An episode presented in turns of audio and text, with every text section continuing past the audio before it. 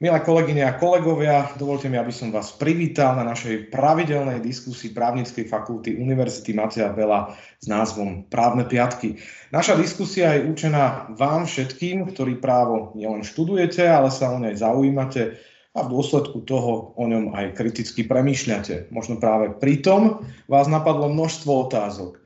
My, si, my sme si aj dnes pozvali hostku, ktorá vám určite na mnohé z nich rada odpovie, pretože sa prepracovala až na osobitné miesto v justícii. Momentálne totiž pracuje ako súdkynia špecializovaného trestného súdu a rieši tie najzávažnejšie kauzy, ktoré niekedy aj otriasajú Slovenskom. Dámy a páni, ja som veľmi rád, že medzi nami môžem privítať pani magistru Pamelu Zálesku, súdkyňu špecializovaného trestného súdu. Vítajte, som rád ešte raz, že ste medzi nami. Dobrý deň, ďakujem veľmi pekne za pozvanie. Ďakujem pekne. Podobne ako vždy, bude nasledovať krátke predstavenie našej dnešnej hostky, potom budeme diskutovať. No a v závere našej diskusie sa môžete pýtať aj vy, či už prostredníctvom chatu alebo live položením otázky. Samozrejme, pripomínam, že aj dnešná diskusia sa bude nahrávať, aby ste ju potom mohli nájsť na YouTube a všetkých známych podcastových aplikáciách. Toľko teda na úvod. Verím, že som na nič nezabudol. No a poďme si ešte raz predstaviť nášho dnešného hostia, ktorým je pani súdkynia Pamela Záleska. Magistra Pamela Záleska je absolventkou právnickej fakulty Univerzity Mateja Bela v Banskej Bystrici, teda je našou absolventkou. Štúdium ukončila v roku 2000 obhájením diplomovej práce na tému obhajoba a jej uplatnenie v trestnom konaní. V rokoch 2001 až 2002 pôsobila vo funkcii vládny radca na ministerstve vnútra Slovenskej republiky, odbor európskej integrácie a medzinárodných vzťahov. Medzi rokmi 2003 až 2008 pôsobila ako vyššia súdna úradnička na Krajskom súde v Nitre. V rokoch 2008 až 2018 zastávala post sudkyne okresného súdu Nitra a od 1. novembra 2018 sa stala súdkyňou špecializovaného trestného súdu v Pezinku. Pani súdkyňa Záleská absolvovala množstvo jazykových pobytov počas štúdia na vysokej škole, ale aj po jej ukončení počas praxe na súde. Tam absolvovala aj viacero zahraničných školení a stáži z ponuky Justičnej akadémie Slovenskej republiky. Toľko teda na úvod. No a pani sudkynia, ak dovolíte, poďme priamo in media zres, poďme na naše otázky. Ste naša absolventka. Ako si teda spomínate na študentské časy, ktoré ste prežili v Banskej Bystrici? To je veľmi vtipná otázka, pretože je to už tak veľa rokov, že mám problém si na niektoré veci spomenúť, ale v zásade chcem povedať, že som vlastne, e, patrím medzi prvých absolventov Univerzity Mateja Bela, e, pretože právnická fakulta bola zriadená v roku 1995, to znamená, že keď ja som v roku 2000 skončila, tak sme boli vlastne prví, prví piataci, prví o, študenti, ktorí promovali na fakulte, na právnickej fakulte. A treba povedať, že to boli turbulentné roky, pretože e, dlho sme boli označovaní ako Mečiarová fakulta, keďže sa vlastne fakulta zriadila a spustila e, v čase, kedy bol predsedom vlády e, Vladimír Mečiar. No a v zásade počas tých 5 rokov štúdia sa vláda vymenila v roku 1998, tak si určite pamätám na tie turbulentné časy, keď fakulta bojovala aj o akreditáciu. Teda sme sa isté obdobie obávali, že či vôbec doštudujeme v Banskej Bystrici, či nebudeme zrušení. Pamätám si, že bol problém vybudovať katedry, pretože v podstate sme mali vyučujúcich polovicu z Bratislavskej právnickej fakulty, polovicu z Košickej právnickej fakulty, pretože v tom čase sme boli vlastne tretia právnická fakulta. No a treba ešte povedať, čo je zaujímavé, že to boli divoké roky aj práve preto, že v tom období Banská Bystrica bola ako keby područí Mikuláša Černáka, čo bolo aj v meste signifikantné. Niektoré skutočnosti si pamätám, že tí chlapci z Černákovej skupiny, keď išli mestom, tak to bolo vidieť aj cítiť. No a v zásade sa mi teraz v spomienkach vybavuje, že ešte pri prestupe mojom z okresného súdu Nitra do do Pezinka. Mi bolo dopredu avizované, že teda pôjdem na špecializovaný trestný súd, ale do Pezinka, do sídla, teda nie na pracovisko do Banskej Bystrice. Že vlastne nejaké tri roky dozadu Nebolo to v ponuke, nebola taká možnosť, ale vyzeralo to, že za istých okolností by som sa mohla do Bystrice vrátiť. No ale nevrátila som sa a možno aj to je dobré, lebo nejaký čas som pracovala v Bratislave, veľmi dlhý čas v Nitre, študovala som v Banskej Bystrici a teraz som v Pezinku, takže mám možnosť byť uh, v ďalšom meste na Slovensku. To je pokiaľ ide o tie, o tie lokality, kde ja mám možnosť poznávať aj mentalitu ľudí a aj svojím spôsobom využívať toto v praxi. Ale na tie študentské časy, no bolo to úžasné. Bolo to úžasné, lebo boli sme veľmi dobrá partia. Prvý ročník sme kráľovsky bývali o, vlastne v budove hore na kopci, kde sme mali aj internát. To ale vydržalo iba jeden rok. Potom sme odišli na internáty e, na, na Tajov. Dochádzali sme na fakultu, ale v zásade, v zásade to boli, boli to úžasné roky. No. Ale už je to hrozne dávno. Inak k tomu by sme sa chceli vrátiť raz, aby naozaj ten internát, ktorý je nad právnickou fakultou, slúžil naozaj právnikom. Je to tak v pláne, dúfam, že sa nám to podarí. Ale... Ja vám ešte do toho skočím. Bolo to mimoriadne luxusné, lebo my sme si mohli dovoliť chodiť v papučkách na prednášky, aj teda na semináre, ale hovorím, trvalo to iba rok. No. Ja by som veľmi toto rád doprial našim ďalším študentom, aby sme sa k tomuto mohli vrátiť. A ja sa ale vrátim, lebo naozaj bolo to také špeciálne obdobie a bolo to jedno obdobie, alebo to, bolo to teda také obdobie, keď e, naša fakulta bola relatívne, ako ste aj sama spomínali, novou uh, súčasťou sústavu právnických fakult. My dnes veľmi často diskutujeme aj o vzdelaní, kvalitne vzdelania a tak ďalej. V čom bolo vtedajšie vzdelávanie a unikátne, prípadne možno aj iné ako to dnešné? To je pre mňa trošku ťažká otázka, e, pretože e, ja to dohromady nemám s čím porovnať. Uh-huh. Dokonca si myslím, že aj tie iné informácie som ja, ako aj moji spolužiaci, sme ich mali len sprostredkované, pretože my sme boli porovnávaní a skôr cez skúsenosti tých pedagógov, cez profesorov. Niektorí nám to zazlievali, pretože tvrdili, že musia veľmi skoro ráno vstávať, aby vôbec teraz stihli vyučovanie v Banskej Bystrici, takže sa na nás dívali tak cez prsty. A niektorí práve naopak to vnímali ako výzvu, že mm, môžu pôsobiť aj teda na inej fakulte. Porovnať to ja neviem, lebo nikdy som nechodila do školy do Bratislavy a ani v Košiciach. V zásade nám bolo vytýkané, že naša úroveň, ako keby stále, boli sme zaznávaní, ako keby bola najslabšia. Všetci to brali ako nejaký taký vedľajší úvezok ale pamätám si na môj šok, ktorý som zažila, keď som začala s doktorantským štúdiom, teda s odstupom mnohých rokov, vlastne s odstupom po 18 rokov som sa vrátila na akademickú pôdu, alebo, alebo 17 rokov. A zostala som prekvapená, aké študenti majú možnosti dnes, ktoré sme my jednoznačne nemali.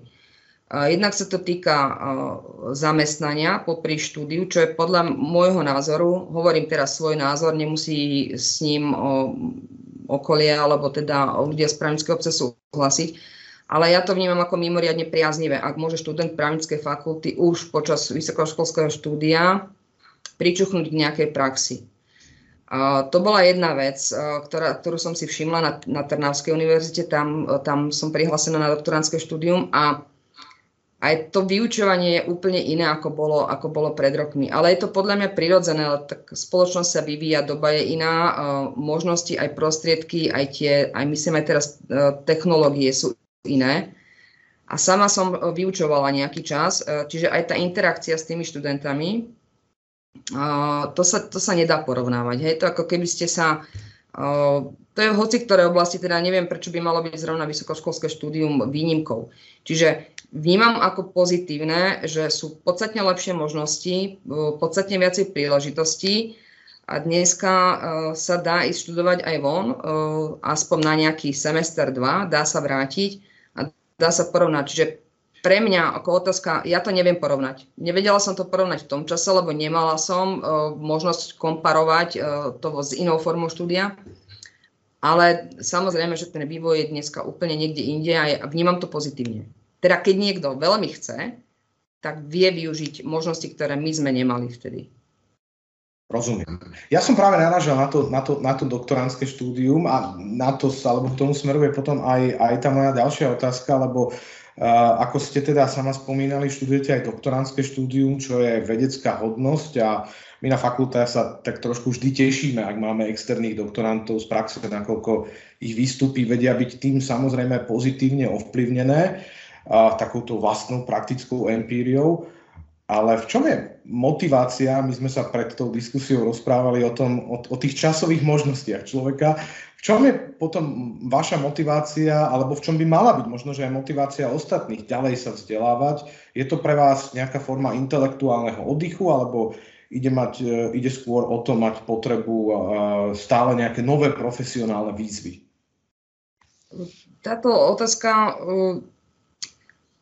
je síce veľmi jednoduchá a je zrozumiteľná, ale odpoviem na ňu trošku zoširša. E, jednak ja ako sudca, nie len ja, ale všetci moji kolegovia, e, sudcovia, sudkyne, máme aj v zákone priamo uloženú povinnosť neustále sa vzdelávať a toto naše ďalšie vzdelávanie zabezpečuje Justičná akadémia Slovenskej republiky. To znamená, že spraví sa harmonogram nejakých úloh a plánov, čo by bolo fajn, aby bolo zacielené na, teda, na určitú problematiku. Teda robí sa plán, kde sa sudcovia priamo na tom školení môžu vyjadriť, ktoré otázky chcete, aby boli odprednášané, ktoré, ktorú problematiku chcete, aby sme zaradili do programu, aby bola riešená. A to je jedna forma, len je to viac menej dobrovoľné. Buď si nájdete čas, idete na to školenie, alebo vás to zaujíma, alebo máte tam naozaj nejaký praktický problém, ktorý chcete predniesť, chcete riešiť. To je na tej domácej uh, úrovni. Samozrejme, Justičná akadémia ponúka aj zahraničné školenia, ponúkajú sa dokonca stáže, ktoré sú krátkodobé alebo aj dlhodobejšie. Tam je trošku ale problém, pretože e, tam sa vyžaduje jazyková výbava, tam vám nikto nepôjde robiť na 3 mesiace tlmočníka, alebo sú aj týždňové také stáže, alebo skôr by som to nazvala školeniami alebo nejakými takými pracovnými stretnutiami, kde ale tiež zrovna potrebujete jazykovú výbavu.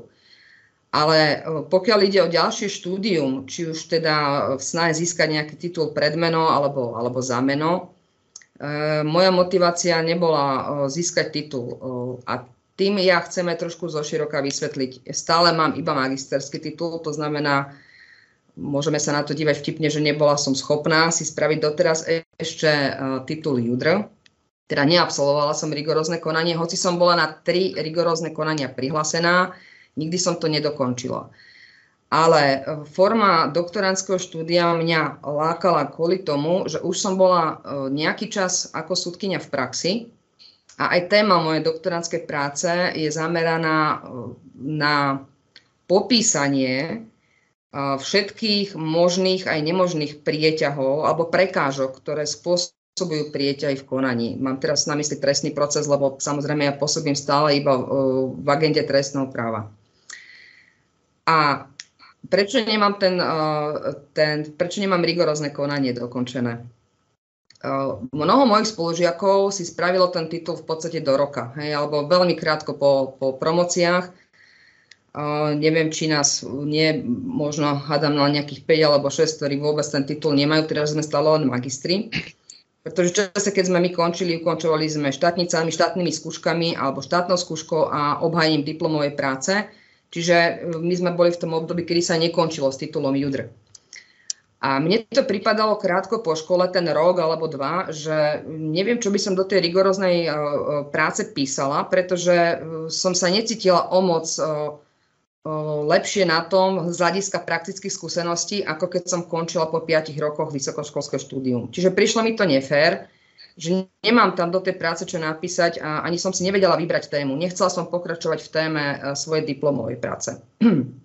No a teraz, keďže som sa ako súdkynia e, denne e, stretávala s prekažkami, ktoré mi spôsobovali skutočne problém ukončiť vec, ukončiť ju v dohľadnom čase, ukončiť ju tak, ako právne predpisy, aj ústava a aj medzinárodné dohovory priznávajú tomu obžalovanému, teda že má právo na spravodlivý súdny proces a teda aj bezprieťahový súdny proces, tak moja práca je zameraná na detegovanie tých problémov alebo tých prekážok, ktoré spôsobujú tie prieťahy. Rozdelila som to na rôzne subjekty, lebo časť tých prekážok e, vytvára obžalovaný sám, pretože veľmi šikovným spôsobom využíva zákonné rámce alebo to nastavenie. Časť tých prekážok vytvára aj prokurátor, alebo teda orgán činný v trestnom konaní. Časť tých prekážok samozrejme vytvára advokát ako obhajca. No a potom som pomenovala aj prekážky, ktoré sú na strane súdu. A tie prekážky som rozdiela na objektívne, subjektívne, z hľadiska teda ich charakteru. A toto bolo môjim hlavným cieľom, akože spraviť si doktorát s tým, že napíšem, ako sa veci majú a ako by sa veci mali mať. A pomenujem tie hlavné problémy s tým, že mala som ambíciu napísať prácu, ktorá by mohla slúžiť aj ako podklad na nejaké legislatívne zmeny. Pretože my sudcovia vieme, e, kde, kde je problém. My vieme, že keď sa tak vo všeobecnosti uzavrie, že e, konanie dlho trvá a súdy sú preťažené a e, Slovenská republika musí odškodňovať niektoré osoby, pretože sa nevedia dopracovať v dostatočnom a teda v primeranom čase k meritornému rozhodnutiu tak to je len A, ale treba povedať aj B, že čo tá Slovenská republika robí s tým, aby preventívne predchádzala takýmto procesom. A vrátim sa, hlavná, hlavná poenta mojej práce eh, bola, že ak spravodlivosť nepríde v dohľadnom čase, tak už sa nedá hovoriť o spravodlivosti, pretože vyhlásiť niekomu hoc aj oslobodzujúci, už nehovorím odsudzujúci rozsudok, eh, s odstupom 15 a viac rokov po spáchaní skutku, je, je naozaj tam, tam sa nedá dať rovná sa medzi, medzi ten rozsudok a spravodlivosť. Minulý týždeň, ak môžem vás len krátko prerušiť, minulý týždeň bol našim hostom predseda Najvyššieho správneho súdu, pán doktor Pavol Nať, a on mal taký výrok, na ktorý som sa aj pýtal a teraz mi napadlo, že neskorá spravodlivosť je žiadna spravodlivosť. Presne tak, to si môžem len súhlasiť. A, pán, nech sa páči.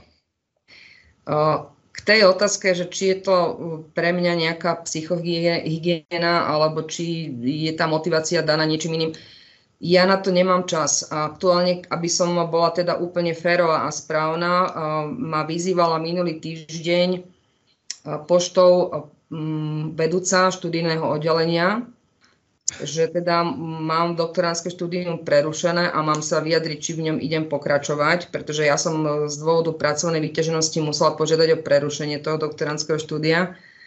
A zostala som veľmi zaskočená, pretože tak, tak rýchlo ušiel ten čas toho prerušenia, že musím sa teraz rozhodnúť. Pokiaľ ide teda o ne... A zase, ja to nechcem robiť len pre titul, hej, to absolútne nie. To znamená, treba povedať, že si to vyžaduje, je to náročné na čas, a keď tá práca má byť prínosná a má skutočne smerovať k získaniu nielen toho akademického titulu, ale pardon, má to obohatiť aj mňa, má to obohatiť aj tých ľudí, čo to budú čítať, ak to teda raz bude niekto čítať, tak treba k tomu pristupovať veľmi seriózne a ja teraz zvažujem, že či v tom budem vôbec pokračovať, lebo je to veľmi časovo náročné. Pardon. Ja tomu rozumiem. A, a ja musím povedať, že veď množstvo sudcov napríklad Najvyššieho súdu je rovnako magistro. Proste ten čas je len jeden a človek sa jednoducho nevie rozkrájať. Rovnako si pamätám, keď som študoval doktoránske štúdium v Rakúsku, tak, a tak by to vlastne malo byť, tak človek, ktorý chce ísť na doktoránske štúdium, tak jednoducho musí mať špecifickú tému, ktorá naozaj bude nejakým prínosom nielen pre neho samého, ale eventuálne aj pre čitateľov, respektíve pre ten samotný odbor. E, tam sme v konečnom dôsledku napríklad za celý rok boli na doktorských promociách dvaja. Hej, čiže e, ten, ten rozdiel je proste obrovský a, a my napríklad na fakultách absolútne nemáme problém s tým a ja osobne si to aj myslím, že rigorózne konanie, respektíve rigorózny titul uh, uh, doktor obojakého práva Judr by mohol byť podobne ako napríklad pri medicíne jednoducho štandardným výstupom právnického vzdelávania, aby sa tak právnici trošku možno že aj odlíšili od uh, iných magistrov a, a v konečnom dôsledku napríklad aj nie je to niečo, čo by v Európe bolo neznáme. V Taliansku napríklad teda tam po ukončení právnického vzdelávania tam automaticky teda talianskí študenti končia ako dottore, dottoressa. Čiže je to, je, to, je to niečo, čo si ja osobne viem predstaviť a myslím si, že by to bolo správne. Ja to ešte doplním, lebo som vám trošku ušla z tej otázky a chcem sa vrátiť k tomu, aké príjemné bolo pre mňa zistenie, po tých 17 rokoch, že je veľmi dôležité držať sa v úzkom kontakte s tou akademickou pôdou, pretože to sú také dve polohy, že keď končíte fakultu a máte len tie teoretické vedomosti, tak je, sa vám ťažko čítajú zákony, pretože čítate len holý zákonný predpis a neviete si predstaviť, ako sa tá norma aplikuje. Ak máte veľmi zaneteného a skúseného prednášajúceho alebo teda profesora, tak vám dokáže uviesť príklad. Ale znova, ide len o polohu, že on vám ho rozpráva. Vy ste to nezažili. O niečo lepšie sa mi učilo napríklad na justičnú skúšku, pretože už to bolo s odstupom desiatich rokov potom, ako som promovala a už sa mi podstatne jednoduchšie čítali predpisy. Podstatne jednoduchšie sa mi pripravovala na tú skúšku, pretože mnohé veci, ktoré som čítala v zákone, a mi prišlo vtipné v skriptách, ale zákonu som rozumela, pretože som presne vedela, toto sa používa vtedy, toto sa vtedy nepoužíva, toto sa takto aplikuje a tak ďalej a tak podobne, pretože už tú teoretickú vedomosť, ten poznatok máte obohatenú o praktickú skúsenosť. Tým pádom sa to nemusíte memorovať, nemusíte sa to mechanicky učiť a, a snažiť sa zapamätať si niektoré veci, s ktorými ste neprišli nikdy do kontaktu a teraz sa vám aj ťažko predstavujú. A práve to doktorantské štúdium uh, je z môjho pohľadu fantastické v tom, že potom som dlhé roky bola len v praxi a začala som nadobúdať taký pocit, že ja, veď toto je jasné, to ja viem a, a to predsa pre Boha živého už mám vžité, nemusím si to opakovať, nemusím sa nad tým zamýšľať z toho teoretického pohľadu, ale príjete na tú akademickú pôdu a zistíte, že vy už ste ťažký praktik, ktorý rutinérským spôsobom pristupuje k aplikovaniu niektorých predpisov alebo niektorých noriem a dostala som sa do veľmi zábavnej pozície pri mnohých otázkach zo strany študentov, ktoré mi prišli, prišli mi až bezvýznamné, alebo som nerozumela, prečo sa pýtajú na také simplexné veci. Hm. Ale veľmi rýchlo som sa vrátila oboma nohami na zem a povedala som si, áno, pre neho je to zložité, pretože sa s tým nikdy nestretol. A toto je výborné, ak človek z praxe vie prísť na fakultu, spraviť nejakú externú prednášku, pretože dá odrazu tomu suchému textovému zneniu zákona, eh, dá tomu šťavu, dá tomu taký život. Hej? Že eh, uvedie, lebo keď vám niekto uvedie praktický príklad, oveľa jednoduchšie sa vám pochopí, čo čítate a viete si to predstaviť. No, takže pre mňa to bol návrat uh, k, ku skriptám, návrat k, k, k mnohej literatúre, ktorú, ktorú som nečítala z presvedčenia, že už čítať nemusím. A pristihla som sa pri tom, že hoci ja to viem prakticky opísať, neviem to teoreticky zadefinovať. E, čiže vrátila som sa aj k terminológii, aj možno ku kontextom, ktoré vyplývajú e, aj historicky, aj dejinne e, z, z mnohých vecí. A lepšie sa to potom chápe. Čiže mali by sme udržiavať veľmi úzky kontakt medzi praktizovaním jednotlivých profesí právnických, ale aj držaním sa späť na tej akademickej pôde, aspoň teda aktívnymi účasťami na školeniach a, a na, tých ďalší, na tom ďalšom dovzdelávaní, pretože viete, mnohé veci, čo nás učili, už dneska neplatia, lebo sa to stále vyvíja, právo je živý organizmus a na to treba reagovať. A mnohí to zanedbávame. Nechcem teraz samozrejme sa nikoho dotknúť, hovorím za seba, že pre mňa to bol návrat k, k niečomu, čo som si myslela, že už nepotrebujem a nebola to pravda. Ja si myslím, že to, to, to, je, to je len pravda naozaj. Uh, nikto nevie byť taký dobrý didaktik ako praktik v úvodzovkách, ale, ale praktik je výborný aj v tej vedeckej činnosti a ja preto vždy sa teším, ak máme teda uh, vynikajúcich praktikov na doktorantskom štúdiu, práve kvôli tomu, pretože podľa môjho názoru uh, je skvelé mať v tej vedeckej činnosti, ak má byť nejaká praktická, nielen opisná, tak je skvelé mať napríklad e, návrhy delege ferenda, ktoré práve pripravujú praktici, ktorí sa stretávajú dennodenne s agendou nejakého konkrétneho odvetvia práva a v konečnom dôsledku sami vidia tie medzery. Ja sa práve na to idem spýtať aj v tej ďalšej otázke a veľmi ste mi k tomu tak nahrali, keď ste hovorili o tom, ako, a, akým, alebo aká je vaša dizertačná práca, pretože vy ste okrem toho absolvovali množstvo zahraničných pobytov, návštev a tak ďalej. Ja spomeniem z toho vášho životopisu Luxemburg, Budapešť, West Sussex, uh, Dijon vo Francúzsku. No a mňa by zaujímalo, mnohé tieto návštevy alebo stáže alebo stretnutia ste absolvovali už ako súdkyňa. A, a, a teraz robíte teda dizertačnú prácu. Existujú e, pre vás inšpirácie tamojšieho prostredia pre našu legislatívu, najmä teda v oblasti justície. To je to, o čom sme sa rozprávali, e, čo by sa malo zlepšiť, aby sme zefektívnili súdne konanie, napríklad teda ten trestný proces. E, tá diskusia je práve v dnešnej spoločnosti veľmi aktuálna, keď sa našej justícii vyčítajú tie príťahy v konaní, ale aj nízka špecializácia sudcov či zavalenosť, respektíve vysoký nápad súdov. No, začneme najskôr tými uh, mojimi zahraničnými skúsenostiami. Uh, prvé chcem povedať, že uh, my sa nemáme za čo hambiť.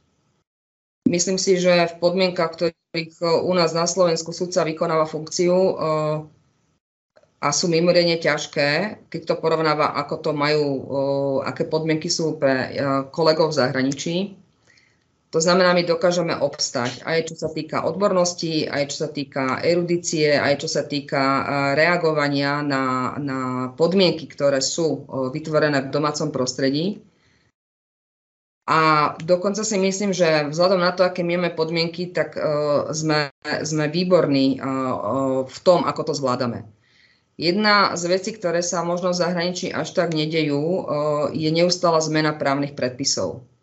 Veľmi ťažko sa vám aplikuje uh, právo, keď uh, máte v priebehu niekedy aj jedného roka zmenený predpis, váš základný procesný predpis, podľa ktorého postupujete, Rovnako ako keď sa vám veľmi často mení hmotnoprávny predpis, pretože tam je ťažko aj hovoriť o nejakých skúsenostiach, keď každý kvartál alebo každý 5 rokov platí niečo iné.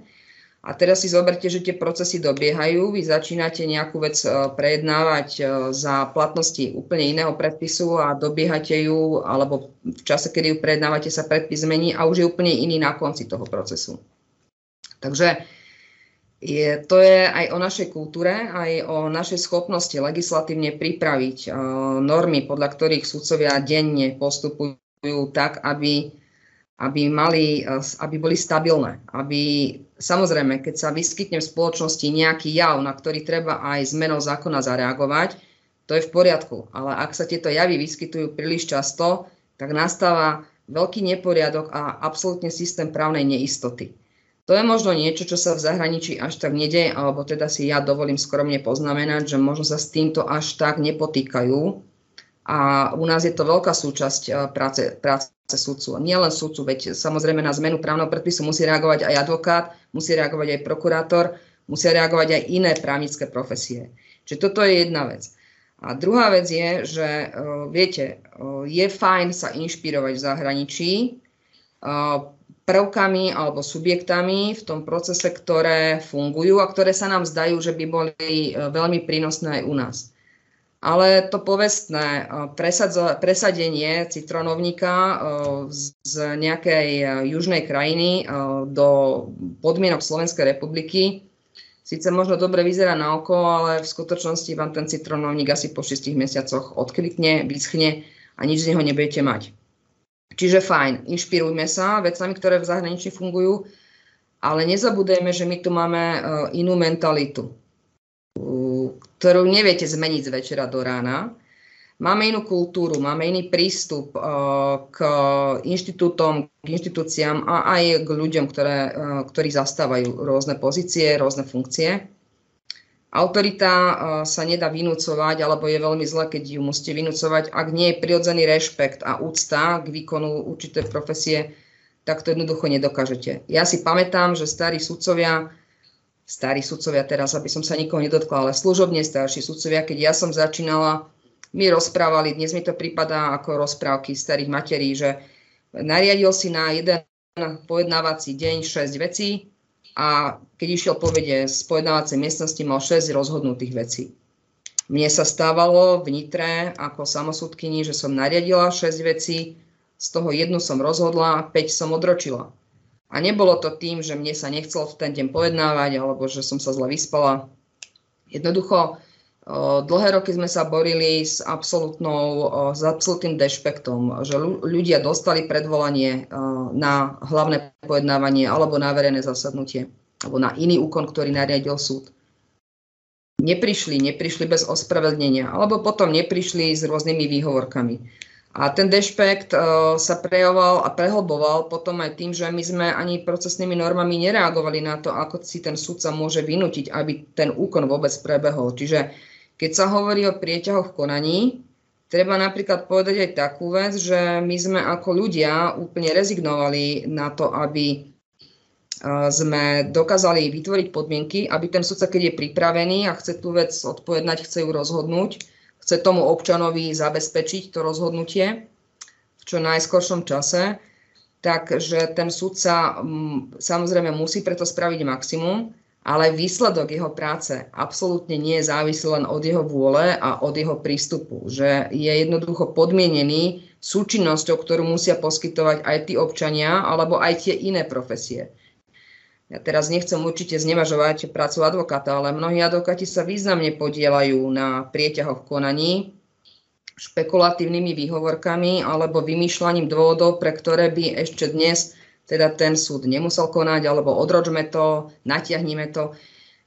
Vybrala som si teraz ako advokát, ako profesiu, tým nechcem povedať, že len oni, pretože ja sa aj v tej svojej práci zameriavam na všetky možné nedostatky, ktoré vytvárajú aj, aj v zákone samotnom, ale aj v tej praxi priestor preto, aby ľudia oddialovali nevyhnutné a tým nevyhnutným je tá spravodlivosť, o ktorú sa ten sudca má postarať. V zahraničí e, som toto nepozorovala, ako že by si niekto vôbec dovolil. Áno, veď môže sa stať. Viete byť aj o, neprítomný na tom súde z objektívneho dôvodu. Ste chorí, veď to sa môže stať. Náhle vzniknutá neschopnosť prípadne vám e, môže ten súdca nariadiť ten termín, e, že vám to koliduje s niečím iným veľmi závažným. Ale slušne sa ospravedlním, tým prejavím záujem. Áno, chcem prísť, som si vedomý, že musím prísť, ale poprosím vás, teraz sa mi to nehodí, skúsim inokedy. Raz sa môže každý ospravedlniť, ale keď sa niekto ospravedlňuje opak, opakovane a ten sudca na to nereaguje adekvátne, vytvára tým priestor, pretože uh, pretože sa tá vec e, neskončí. A viete, ja ju odročím dnes a môžem ju odročiť podľa priestoru, ktorý mám v diari o 6 týždňov, o 2 mesiace, v závislosti od toho, aký ten sudca je vyťažený, niekedy až o 3 mesiace. E, pre mňa je to odloženie jednoho konkrétneho úkonu, ale pre toho človeka, ktorého sa tá vec týka, e, je to štvrť rok. Hej, alebo je to pol rok. A jemu čas beží, e, sú, súvisia s tým ďalšie veci, ktoré sa nabalujú na to, či on to rozhodnutie má alebo nemá. To sú rodinné veci napríklad. Hej. Tam každý týždeň alebo každý mesiac uh, veľmi citeľne uh, vnímate ako, ako nedostatok tej justície. Ale častokrát za to nemôže ani ten sudca, nemôže za to, uh, môže za to systém, alebo teda nastavenie tých predpisov. A to, čo v zahraničí možno funguje lepšie, je výchova alebo osveta, ktorú by mali iné inštitúcie šíriť, nie súdy, aby ľudia vedeli, aký majú mať prístup k tomu súdu a čo všetko môžu prečítať súdcovi, alebo teda alebo súdu, alebo systému, ktorý nie je dobrý a čím všetkým môžu oni sami prispieť k tomu, aby tá spravodlivosť prišla v dohľadnom čase. Nemyslím si, že by mali v zahraničí sudcovia zase až o toľko lepšie podmienky alebo, alebo náročnejšie to povolanie. V tomto je to úplne porovnateľné. Ide o tie predpisy, ide o tie systémy, ktorých e, sú aj oni naučení robiť a dlhé roky robiť. No a my si nemôžeme teda povedať, že e, náš vývoj, e, ja neviem, napríklad z trestnoprávneho hľadiska do roku 2006 pred rekodifikáciou trestnoprávnych kódexov zabudneme. Veď my to nesieme všetko. To, že zmeníte normu, zase je fajn, ak reagujete na nejaké, na nejaké udalosti, ale zase nemôžete očakávať, že hneď na druhý týždeň bude všetko v poriadku a čarovne sa to vyrieši. Čiže výchova ľudí, ja sa napríklad tomuto venujem, keď som veľmi, veľmi rada a veľmi často robila pre študentov stredných škôl, niekedy to bolo aj pre základné školy, ale to veľmi výnimočne, ale pre študentov stredných škôl v rámci občianskej náuky alebo občianskej výchovy, alebo už teraz neviem, ako sa ten predmet volá. procesy, kde som sa dohodla s vyučujúcim, aby sa prišli pozrieť, ako vyzerá taká trestná vec a jej prejednanie. A po skončení tej veci som sa snažila nejakou prednáškou alebo vysvetľovaním približiť im ten život na súde, aby vedeli, že čo všetko obnáša práca súdcu, ako vyzerá reálne to prejednanie tej trestnej veci Častokrát uh, nebolo možné, aby videli aj otvorenie hlavného pojednávania, aj vyhlásenie rozsudku, pretože tak, veci, tak rýchlo veci nefungujú.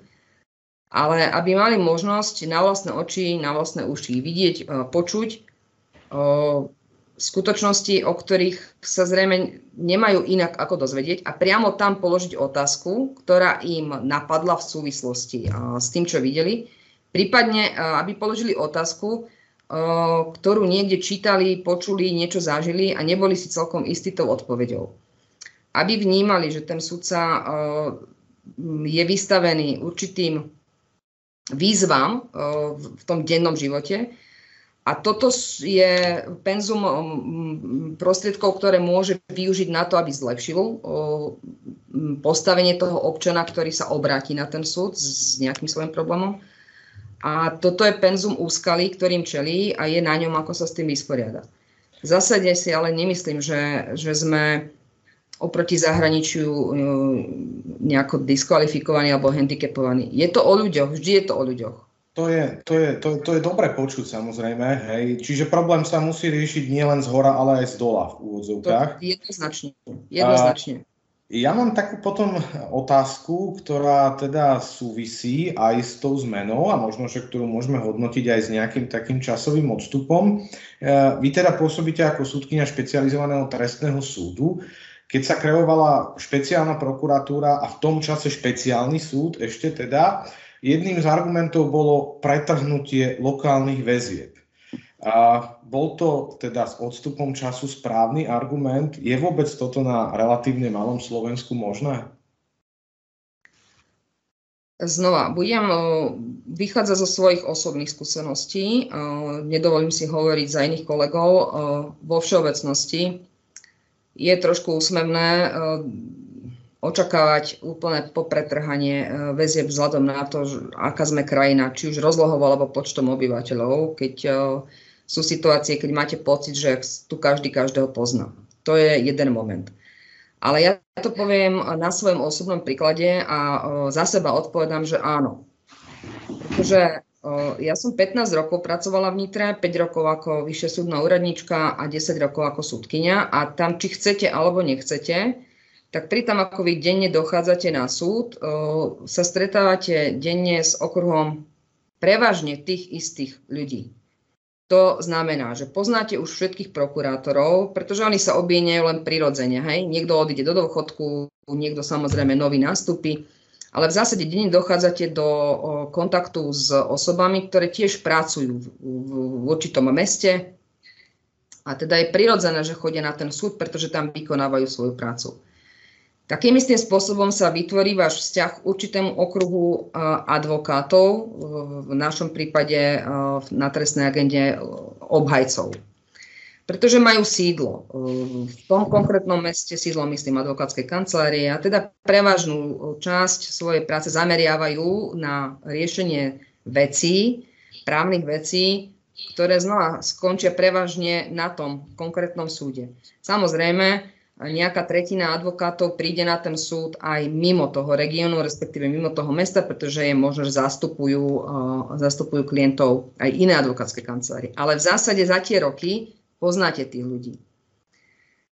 A vytvárate si k nim nejaké vzťahy, uh, pretože uh, spolu prežívate riešenie tých vecí, prežívate aj problémy, ktoré sú na tom súde alebo ktoré, sa s tými, ktoré s tými vecami nejako súvisia a ste človek. To znamená, nejako sa správate, e, slušne pozdravíte, e, riešite tú vec, niekedy ju riešite nie priamo v pojednávacej miestnosti, pretože riešenie tej veci si nevyžaduje len to samotné jej prejednanie, ale potrebujete napríklad zatelefonovať e, kvôli termínu, kvôli nejaké veci, ktorá sa vyskytne.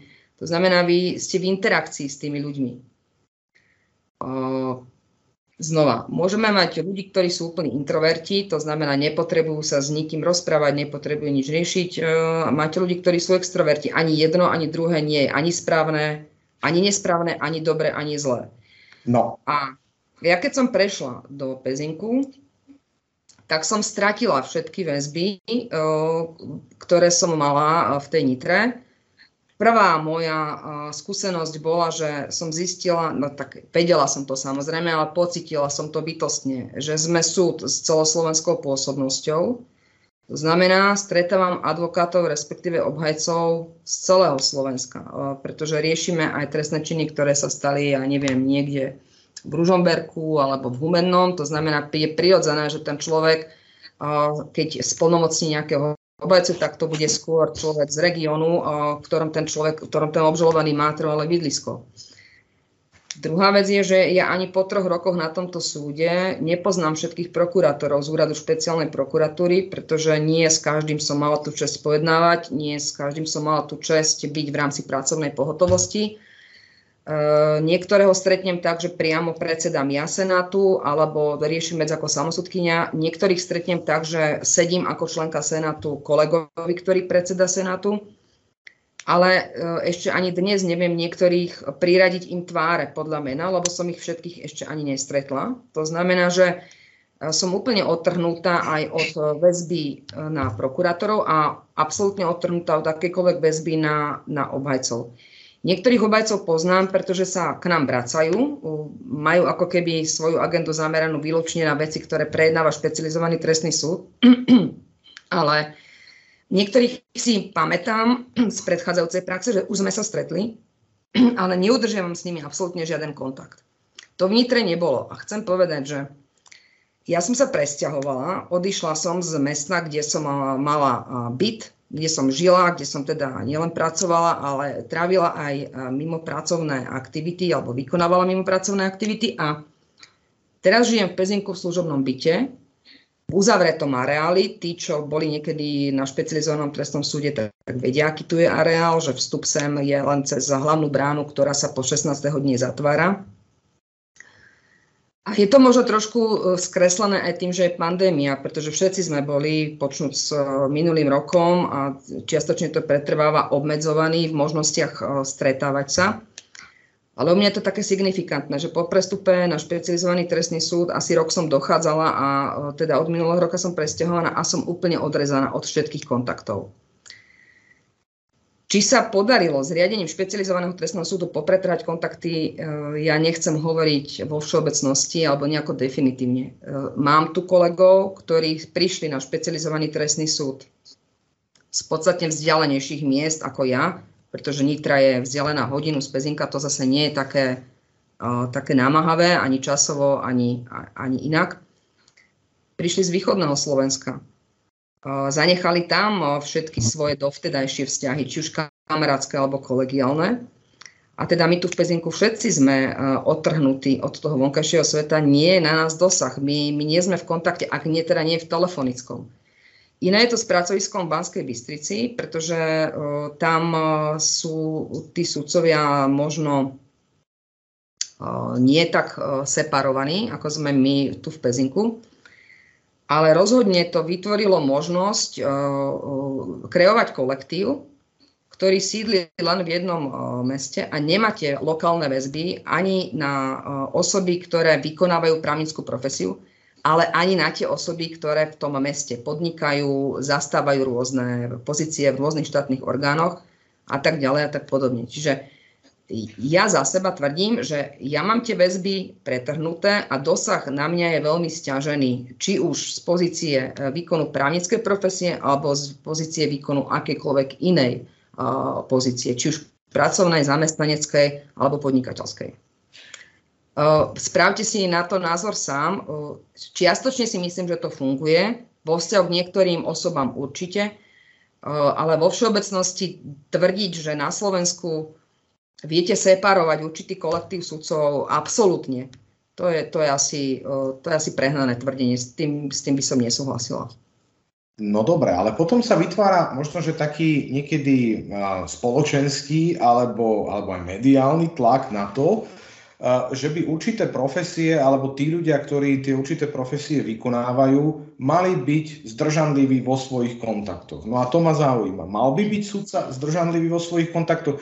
Ja som sa kedysi podobnú otázku pýtal aj pána predsedu Hrubalu, aj napríklad na takú našu skúsenosť akademickú, kde som vôbec niečo také nepredpokladal, že sme organizovali ples a teda sudcovia nám niektorí teda ako odpísali, vieš čo, rád by som prišiel, ale nemôžem, lebo čo keby ma tam niekto pri stole odfotil s nejakým advokátom. Hoc, to je môj spolužiak.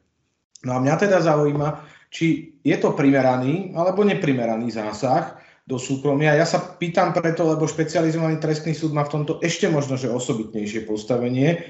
A, a aj možno, že vy ste sama sa dotkli alebo mali, mali, mali s takým niečím uh, kontakt, že vám niekto vyčítal kontakt, hej, myslím, že to bolo teda vtedy s novinárkou. Uh, ideme tu v podstate v posudzovaní osobných kontaktov sudcov z extrému do extrému, alebo má mať aj taký social distancing, nazvime to v tomto povolaní oprávnené privilegované postavenie? Veľmi zaujímavá otázka. Nedá sa na ňu odpovedať úplne jednoznačne, ale e, skúsim nadviazať na to, čo ste povedali. Ideme na Slovensku z extrému do extrému mm, a ideme veľmi nebezpečne z extrému do extrému. Uh-huh. Najskôr chcem povedať, že e, ak chce byť niekto sudcom, budem hovoriť za povolanie sudcu, aj keď si myslím, že zdržaní by mali byť aj iné právnické profesie, Poprosím vás, aby ste vypli mikrofón, všetci ostatní, ktorí zatiaľ nediskutujete, pardon. Nič sa nejde, to v poriadku. Tá ozvena, nech sa páči. Pretože ak chcete raz byť sudcom, mali by ste byť zdržanliví už pred tým, ako sa tým sudcom stanete. Tým chcem povedať, že ak vás raz bude preverovať Národný bezpečnostný úrad, tak by nemal vystupovať vo vašom predchádzajúcom živote udalosti alebo momenty alebo nejaké vzťahy, ktoré by mohli byť toxické. To znamená, treba mentálne sa nastaviť na to, že toto nie je pozícia, ktorej by ste v úlohe nejakej celebrity alebo ktorej by ste si vy mali budovať pozíciu chcem sa páčiť, nechcem sa páčiť. Takisto si musíte do istej miery vyriešiť v sebe otázku, čo vlastne od života čakáte či chcete byť e, bohatí a mať sa dobre a mať všade kontakty a známosti a, a užívať si uh, tie krásne veci v tom živote, alebo či chcete byť braní ako seriózny uh, a vážny vykonávateľ veľmi závažných právomocí, ktoré vám zveruje Ústava Slovenskej republiky. Toto si treba vyriešiť v sebe vopred. Následne podľa toho sa aj vy do istej miery aj sám seba formujete ako človek s vzťahmi, ktoré máte. To znamená, že podľa mňa je veľmi jednoduché, ak, ak vyznávate isté hodnoty, aby ste sa aj obkolesovali uh, ľuďmi, ktoré vyznáva, ktorí vyznávajú podobné hodnoty. Tým pádom by nikto z nich nemal uh, žiadnym spôsobom, teraz to poviem expresívne, špiniť ten váš kredit, ktorý je pre vás ako pre budúceho sudcu alebo už pre sudcu dôležitý. Čo chcem ale povedať, a ja to poviem na svojej osobnej skúsenosti, pretože znova budem hovoriť len za seba. Ja som v Nitre, a myslím, že už som to aj vravela v nejakej diskusii, veľmi rýchlo pochopila, že určité veci ako môžem, určité veci už nesmiem. A nemala som výčitky sama voči sebe, že nemôžem ísť do mesta v piatok večer a zabávať sa do tretej do rána, pretože ja som ani nechcela, aby ma niekto videl v pozícii, kde to do istej miery ako keby znižovalo dôstojnosť eh, toho, že na druhý deň idem do budovy súdu a idem sa tam tváriť, že o niečom veľmi vážne rozhodujem. To je taký veľmi ako jedno, zjednodušený príklad. Ale mala som veľmi dobré vzťahy s advokátmi, nebolo ich veľa, ale Mala som dokonca medzi nimi priateľov, no mala. Ja hovorím v minulom čase, ale prídeme k tomu, ja to vysvetlím. Mala som eh, veľmi dobrý vzťah eh, s jednou vyšetrovateľkou Národnej kriminálnej agentúry, eh, ktorý sa vyvinul z, z jedného konkrétneho prípadu, ktorý sme riešili. Mne sa páčilo, ako pracuje. A mala som veľmi dobrý vzťah s jedným prokurátorom. A my sme vytvorili takú, ako nazvime to veľmi zjednodušene, pracovnú skupinu, kde teda bol, bola súdkynia, bola vyšetrovateľka, bola advokátka, bol, bol prokurátor. A to mne napríklad pomohlo v tom, že ja som sústavne nadávala na prácu prokurátorov a vyšetrovateľov. Toto nevedia, tamto nevedia, toto ne, nerobia, toto práve, že opakovane robia, hoci im to vytýkame. A, a to preto, lebo som ani v topánkach vyšetrovateľa, ani v topánkach prokurátora nechodila ani jeden deň. Ja som to komentovala z pozície svojich skúseností ako súdkynia. A tie neustále diskusie a debaty s nimi mne pomohli trošku otvoriť oči a oni mi vysvetľovali, Pamela, tie veci sú preto takto, pretože my toto môžeme, nemôžeme, e, na toto máme prostriedky, na toto máme kapacity, toto sa nedá. Toto sa dá z pozície vyšetrovateľky, potom z pozície prokurátora, lebo samozrejme ja poznám prácu prokurátora, ale poznám ju len z tej pojednávacej miestnosti. Ja neviem, čo sa deje na prokuratúre, aké má ten prokurátor alebo tá prokurátorka problémy uh, na pracovisku, aké majú možnosti na tom úrade, čo všetko, uh, s čím sa všetkým oni boria. Uh, čiže to je také na prvú, že niečo kritizujete a nič o tom neviete.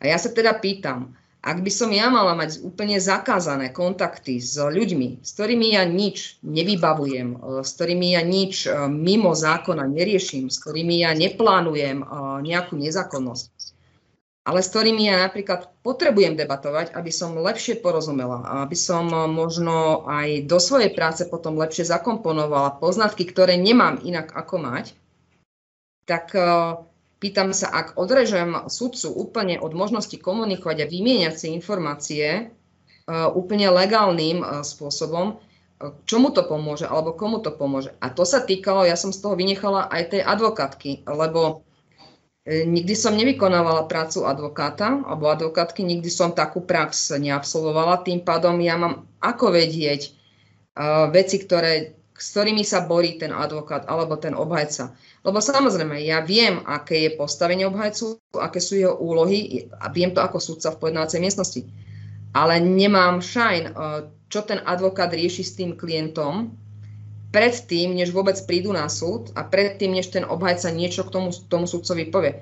Pozor, aby to niekto zle nepochopil. Ja nepotrebujem vedieť, o čom sa rozprávajú, čo je predmetom tajomstva medzi klientom a advokátom, ale praktické problémy jedného slovenského začínajúceho advokáta v nejakom meste, ktoré sa samozrejme prenášajú do tej práce. Toto je jeden balík problémov. Druhý balík problémov je profesionálna diskusia, odborná diskusia, kde znova, ako som rozprávala už dnes, aj súdca rutinérsky spadne do, do nejakej e, systematickosti svojej práce a prestane byť ako keby všímavý alebo obozretný voči niektorým veciam. A kto vám otvorí oči? Veď pri tej odbornej diskusii napríklad aj ten advokát presudzuje to výzva vymieňať si názory, a vymieňať si ich napríklad v pozícii, že my ideme spolu, išli sme spolu častokrát po práci e, do mesta na kávu, transparentne. Ja som sa nikde neschovávala, pretože som nič zle nerobila. To znamená, z hľadiska tej teórie čistému je všetko čisté. Mne ani dnes nebude prekážať, keď mňa niekto niekde nafotí. E, ak niekto má niekde zazrie a, a, a povie, že áno, to je záleska, alebo ma s niekým uvidí. Pretože ja nejdem na stretnutie, či už je to priateľské, alebo pracovné, alebo nejaké iné mimopracovné, s úmyslom niečo dohadovať, niečo vybavovať, e, niekomu e, slúbiť, e, nejaký, zaviazať sa k niečomu, čo je úplne mimo, mimo rámca, ktorý mne je dovolený. A preto Prečo hovorím, že z extrému do extrému? Pretože odrezať sudcov, teraz bavíme sa o sudcoch, úplne od reálneho života, ktorý ten sudca predsa pre Boha živého tiež má nárok mať, lebo veď nie sme stroje, ja nemôžem žiť len v talári od rána do večera, tak vytvárame veľmi, e, veľmi nebezpečnú prekážku napríklad aj tomu, že to môže byť kontraproduktívne. Ten sudca predsa nemôže byť úplne odrezaný od, od spoločenského života. Teraz tým nemyslím, že má byť každý druhý víkend niekde e, na nejakej zábavnej akcii a mať ruku hore a do rána e, niekde tancovať a piť. To netvrdím, ale predsa preba živého aj sudca je človek, ktorý si môže ísť zatancovať. Aj sudca je človek, ktorý si môže pripiť s niekým Aj sudca je človek, ktorý si môže v rámci aj vlastného seba rozvíjania vymieňať názory aj s inými profesiami, konkrétne teda s advokátmi a napríklad aj, teda aj s prokurátormi, prípadne s inými osobami. Pretože ak sudca je okrátený o poznatky, ktorými žijú tí bežní, teda ja nemám rada ten výraz e, bežný občan, lebo potom neviem, kto je nebežný, ale ak je sudca odtrhnutý od reality, ktorú žijú obyvateľia alebo ktorú žijú občania, o, o ktorých právach a povinnostiach ten sudca v konečnom dôsledku raz niekde rozhoduje, tak je ten sudca jednoducho ukrátený o, o celý rad poznatkov, ktoré si neprečíta v odbornej literatúre, ktoré si neprečíta v spise, ktoré si nemá kde prečítať, nemá sa ako dozvedieť. Podľa mňa je to obohacujúce. Na druhej strane však uh, chcem povedať, že je na tom sudcovi, pretože aj vy tým dávate istým spôsobom najavo, čo ste za človeka. Keď sa stretávate alebo udržiavate vzťahy s istými osobami. To znamená, vy výberom svojich priateľov alebo okruhu ľudí, s ktorými komunikujete, vypovedáte niečo aj o sebe. Prirodzene. Dá sa brániť aj tým, že máte spolužiakov, máte, máte susedov, máte, máte kamarátov z iných profesí a vy predsa nezodpovedáte za konkrétne činy konkrétnej osoby, s ktorou ste vy boli, ja teraz to preženiem, hej, na nejakej akcii a tá osoba bude o 7 rokov z niečoho podozrivá, bude trestne stíhaná. Nerozumiem tomu extrémnemu prepájaniu a vyvodzovanie zodpoved, vyvodzovaniu zodpovednosti voči konkrétnemu sudcovi za to, že niekde niekedy bol, e, neumyselne, nie s cieľom niečo, e, niečo pokutne zariadovať, vybavovať, aby mu bolo ex post pripisované, alebo zle vnímané, alebo ste k nemu zle vyhodnocované, že s takým človekom bol v kontakte. Pretože sa vy úplne presne neviete vyhnúť e, kontaktu aj s toxickým človekom. Ale treba sa potom e, pozrieť na kvalitu, úroveň a, a pretrvávanie toho vzťahu. A znova, e, každý človek by mal byť zodpovedný sám za seba. Pokiaľ nie je prečítané niečo nezákonné alebo protiprávne priamo mne, Nemôže byť moja zodpovednosť vyvodzovaná z protiprávnosti alebo nezákonnosti niekoho iného. Ale treba to citlivo zvažovať, aby sa nestalo, že ja udržiavam dlhodobo toxický vzťah s osobou, ktorá sa pohybuje na hrane alebo za hranou zákona. Vrátim sa však ešte na začiatok a úplne ako na záver tejto, tejto problematiky poviem, že je to tá zdržanlivosť u sudcu je žiaduca a sme takí solitéri, ktorí v podstate sa už vstupom do tej funkcie ako keby vzdávali istých, istých benefitov alebo istých tých príjemnejších častí toho života, ktoré sú dovolené všetkým ostatným, pretože tí všetci ostatní nemajú požívať automaticky úctu a rešpekt. Nie sú tými autoritami, ktoré môžu morálne kázať, ako to súdcovia robia, pretože ťažko sa vám morálne káže alebo sa vám e, rozhoduje o naprávaní nejakých škôd, keď sami ste nejakým spôsobom súčasťou tých škodlivých udalostí. Ale je to veľmi individuálne. To, to, určite ťaž, to určite je pravda, je to určite ťažké. Mne skôr išlo o to, aby sa tu nevytvárala nejaká norma prezumpcie závadnosti akéhokoľvek kontaktu, napríklad na nejakých povolaní. Hej? Pretože uh, my sme sa ešte pred diskusiou rozprávali aj o potrebe nejakej psychohygiene a ak jednoducho, ja neviem, dvaja spolužiaci idú spolu do divadla na punč, alebo ja neviem, niekde na, na, nejaký, na nejaký možno, že výlet, hej, ktorí v konečnom dôsledku možno, že aj môžu mať nejakú pracovnú spoločnú skúsenosť, ale logicky aj práve v, tej, v rámci tej psychohygieny, no nemusí byť očividne tá pracovná skúsenosť a, a predmetom ich rozhovorov a, a tu sa ako keby niečo také automaticky predpokladá. A, a to je ten problém. Ale ďakujem pekne. No to som to, ja to... ešte k tomu možno, možno doplním, že ja nevidím zle, nič, nič zle nevidím na tom, ak sa, ak sa stretávate s osobami, ktoré aj vykonávajú inú právnickú profesiu ale tam treba, áno, prezumovať automaticky, že robia niečo zlé, či už jeden alebo druhý, alebo nebude aj spoločne, uh, je zlé. Len viete, uh, ja si udržiavam vzťahy s osobami, o ktorých viem, alebo už mi skúsenosť napovedá, že si ma natoľko vážia, že by si nikdy nedovolili ma osloviť s nejakou takouto požiadavkou. A pretože by ma to urazilo, oni by ma tým urazili a vedeli by, že moja automatická reakcia bezprostredná by bola, že to by bolo prvý aj posledný krát, kedy by sa takéto niečo stalo. Ale to platí aj o obratenie, pretože ja som tiež toho advokáta ani toho prokurátora a, alebo inú osobu nikdy nežiadala o to, aby mi spríjemnil, uľahčil alebo nejako inak nie zákonným spôsobom dopomohol k výsledkom mojej práce. A je to podmienené. Znamená, ak vy ste si istí, že ten advokát je fantastický obhajca alebo výborne rozumie svojej práci a je dokonca úspešný, a že vás nikdy neosloví, že od vás nikdy nebude nič chcieť, tak nie je problém s ním udržiavať vzťah a komunikovať s ním napríklad aj o odborných otázkach, pretože vás môže obohatiť. Ale len titulom toho, že on je výborný vo svojej profesii a, a je, je aj známy a zastupuje mnohých ľudí, stratiť na neho kontakt len preto, že ja som súdkynia a on je advokát a teraz ja si s ním už nemôžem nikdy ani zatelefonovať a, a viete, poviem to tak, keď chodia teraz nitrianskí advokáti eh, do Pezinka na súd. Um, bolo mi to veľmi nepríjemné, že sa mnohí týkame si, poznáme sa, veď sme 10 rokov spolu uh, pracovali, ako spolu sme riešili veci, uh, zastupovali obžalovaných vo veciach, ktorým som, ktoré som ja prejednávala, v ktorých som ja rozhodovala. A ten extrém, do ktorého sme teraz prešli, že ja som mala normálne, poviem také prirovnanie, ja som mala pocit, že že sa ku mne správajú, ako keby som mala lepru. To znamená, oni tak ostentatívne dávali uh, si pozor na to, aby ani mi nevenovali pohľad, pohľad dlhšie, ako by bolo nevyhnutné. Slušne ma pozdravili, dobrý deň, dobrý deň.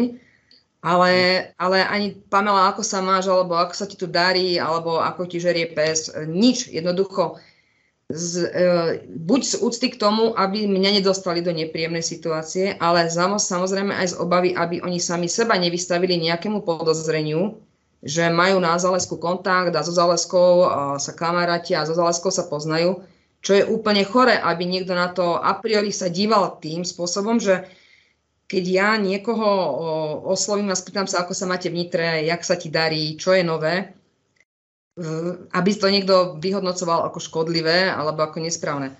A pritom sme spolu prežili uh, veľkú časť aj našich profesionálnych životov, veď ja nemôžem vymazať teraz tú históriu a tváriť sa, že som chodila na právnickú fakultu sama jediná, že nemám spolužiakov, že nemám kamarátov a že nemám aj z profesionálnej uh, praxe kontakty, ktoré, s ktorými som prirodzene prichádzala týždenne alebo na mesačnej báze do kontaktu. No, ja si to práve myslím, preto som sa na to pýtal. Ďakujem pekne. Ja mám ešte množstvo otázok, máme už pomerne pokročilý čas, ale tri, ak, ak môžem, ešte by som rád položil. A, a, ďakujem pekne. Pred dvoma týždňami bol a, môjim hostom pán špeciálny prokurátor, ktorého som sa opýtal, či je podľa neho prípravné konanie v trestnom konaní stále neverejné, tak ako to predpokladá zákon. Odpoveď určite tušíme. Mňa by zaujímalo, v čom vy vidíte príčiny tohto stavu a mala by sa, možno, že aj na základe, však sú nejaké materiálne e, pramene práva, možno, že mala by sa aj na základe toho odstrániť zákonná neverejnosť prípravného konania, alebo by skôr sme mali hľadať spôsoby, ako, sa, ako odstrániť príčiny tohto nedodržiavania neverejnosti. Prípravné konanie e, je neverejné a malo by zostať e, neverejné. E, vychádzam z toho, aká je úprava. Samozrejme, prax nám napoveda, ako keby prípravné konanie prestalo byť neverejné a stalo sa predmetom verejnej diskusie už od momentu, kedy to absolútne nie je žiaduce a je to kontraproduktívne. My ako sudcovia hovorím to teraz z pozície súdkyne pre prípravné konanie, ja to neviem ovplyvniť. Neviem to ovplyvniť, pretože ak vydáte rozhodnutie o väzbe a e, je požiadané zo strany médií o predloženie jeho anonymizovanej podoby a vy viete, že okrem osobných údajov je potrebné tam anonymizovať aj ďalšie podstatné skutočnosti, aby sa nemarilo vyšetrovanie. Odmietnete také anonymizované e, rozhodnutie sprístupniť a príde zo strany e, zadávateľa alebo objednávateľa k podaniu opravného prostriedku. A ak vám ministerstvo spravodlivosti samé prikáže sprístupniť to rozhodnutie, tak je na mieste sa pýtať, čo ministerstvo spravodlivosti sleduje s prístupňovaním aj rozhodnutí alebo aj tých častí spisov na požiadanie na základe e, zákona o slobodnom prístupe k informáciám, aký, e, aký cieľ sleduje, komu tým pomáhame. To znamená, ja aj ako sudca, ak sa snažím aj na základe žiadosti prokurátora alebo sama po zvážení tej situácie, ktorá mi vyplýva zo spisu, zabrániť šíreniu týchto informácií, neviem to spraviť, dokonca mi v tom ministerstvo spravodlivosti nepomáha. Jedna vec je právo na nejakú informáciu, ku ktorej má mať e, dožadovateľ slobodný prístup. Druhá vec je, že sú tu nejaké iné práva iných subjektov, prípadne aj e, záujem na veci samej, aby určité informácie v určitom štádiu e, neboli jednoducho sprístupňované, pretože Neviem si predstaviť, akým spôsobom sú tieto informácie prínosné pre tých ľudí, ktorí žiadajú o ich sprístupnenie.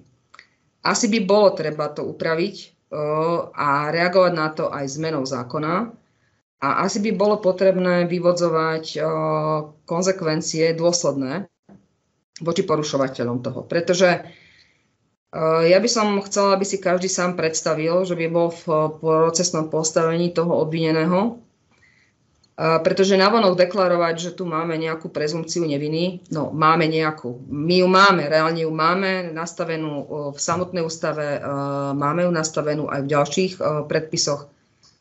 Ja sa pýtam, kto reálne rešpektuje prezumciu neviny. No sudcovia určite.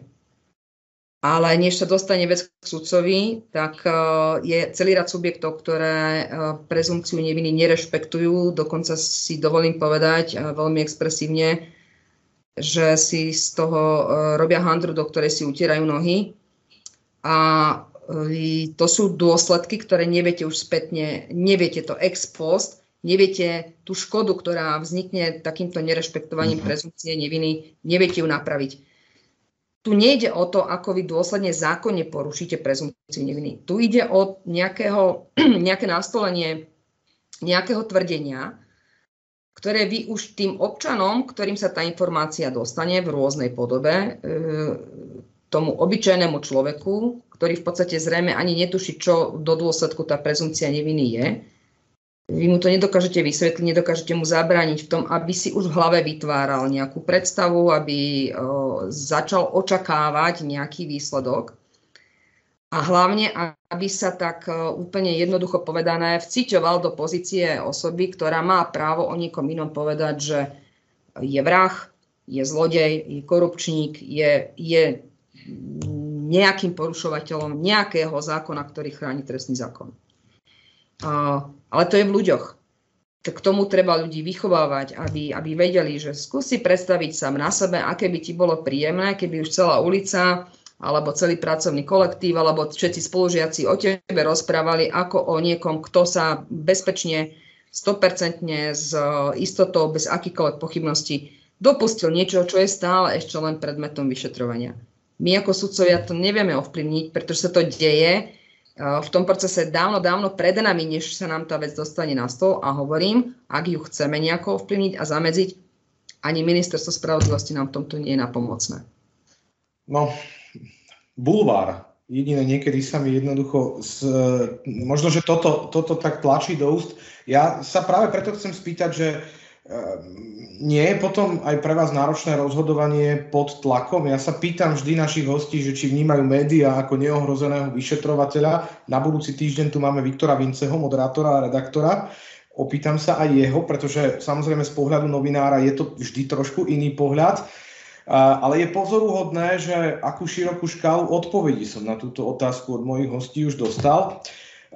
Ja sa vás opýtam, či je teda náročné rozhodnúť inak, ako je už takéto preddefinované očakávanie verejnosti, ktoré sa jednoducho no stáva. Vieme to, že sa stáva v konkrétnom prípade. Či ste už niekedy s takouto situáciou sama naozaj boli konfrontovaná, či ste už tak niekedy rozhodli, alebo naopak, či vy osobne, každý z nás, aj vy ste len človek, či vy osobne ste dostali takú dávku informácií niekedy z médií, že ešte pred zoznámením sa s konkrétnym prípadom len z médií ste boli presvedčená o možnej vine, ktorá pôsobila jednoducho vierohodne a až potom ste zistila, že ten skutkový stav môže byť o 180 e, stupňov opačný. Ja keď som sa niečo podobné pýtal špeciálneho prokurátora, tak on mal jeden taký prípad, ktorý sa jemu stal, kauza Cervanova, kde médiá to úplne inak podali a nakoniec ten výsledok bol, aký bol. Čiže preto sa na to pýtam, lebo to je jednoducho niečo, čo dnes mám pocit, že súčasťou trestného konania chtiac nechtiac je. Toto by bolo možno, toto je téma na určite dlhšiu debatu ako na e, jedna otázka, jedna odpoveď. E, vrátim sa ale k tej vašej pôvodne položenej otázke, že či cítim, e, ako sa vysporadovám s tým tlakom. To je ako keby ste vy už a priori predpokladali, že ja pod tým tlakom som. Teda je to také sugestívne.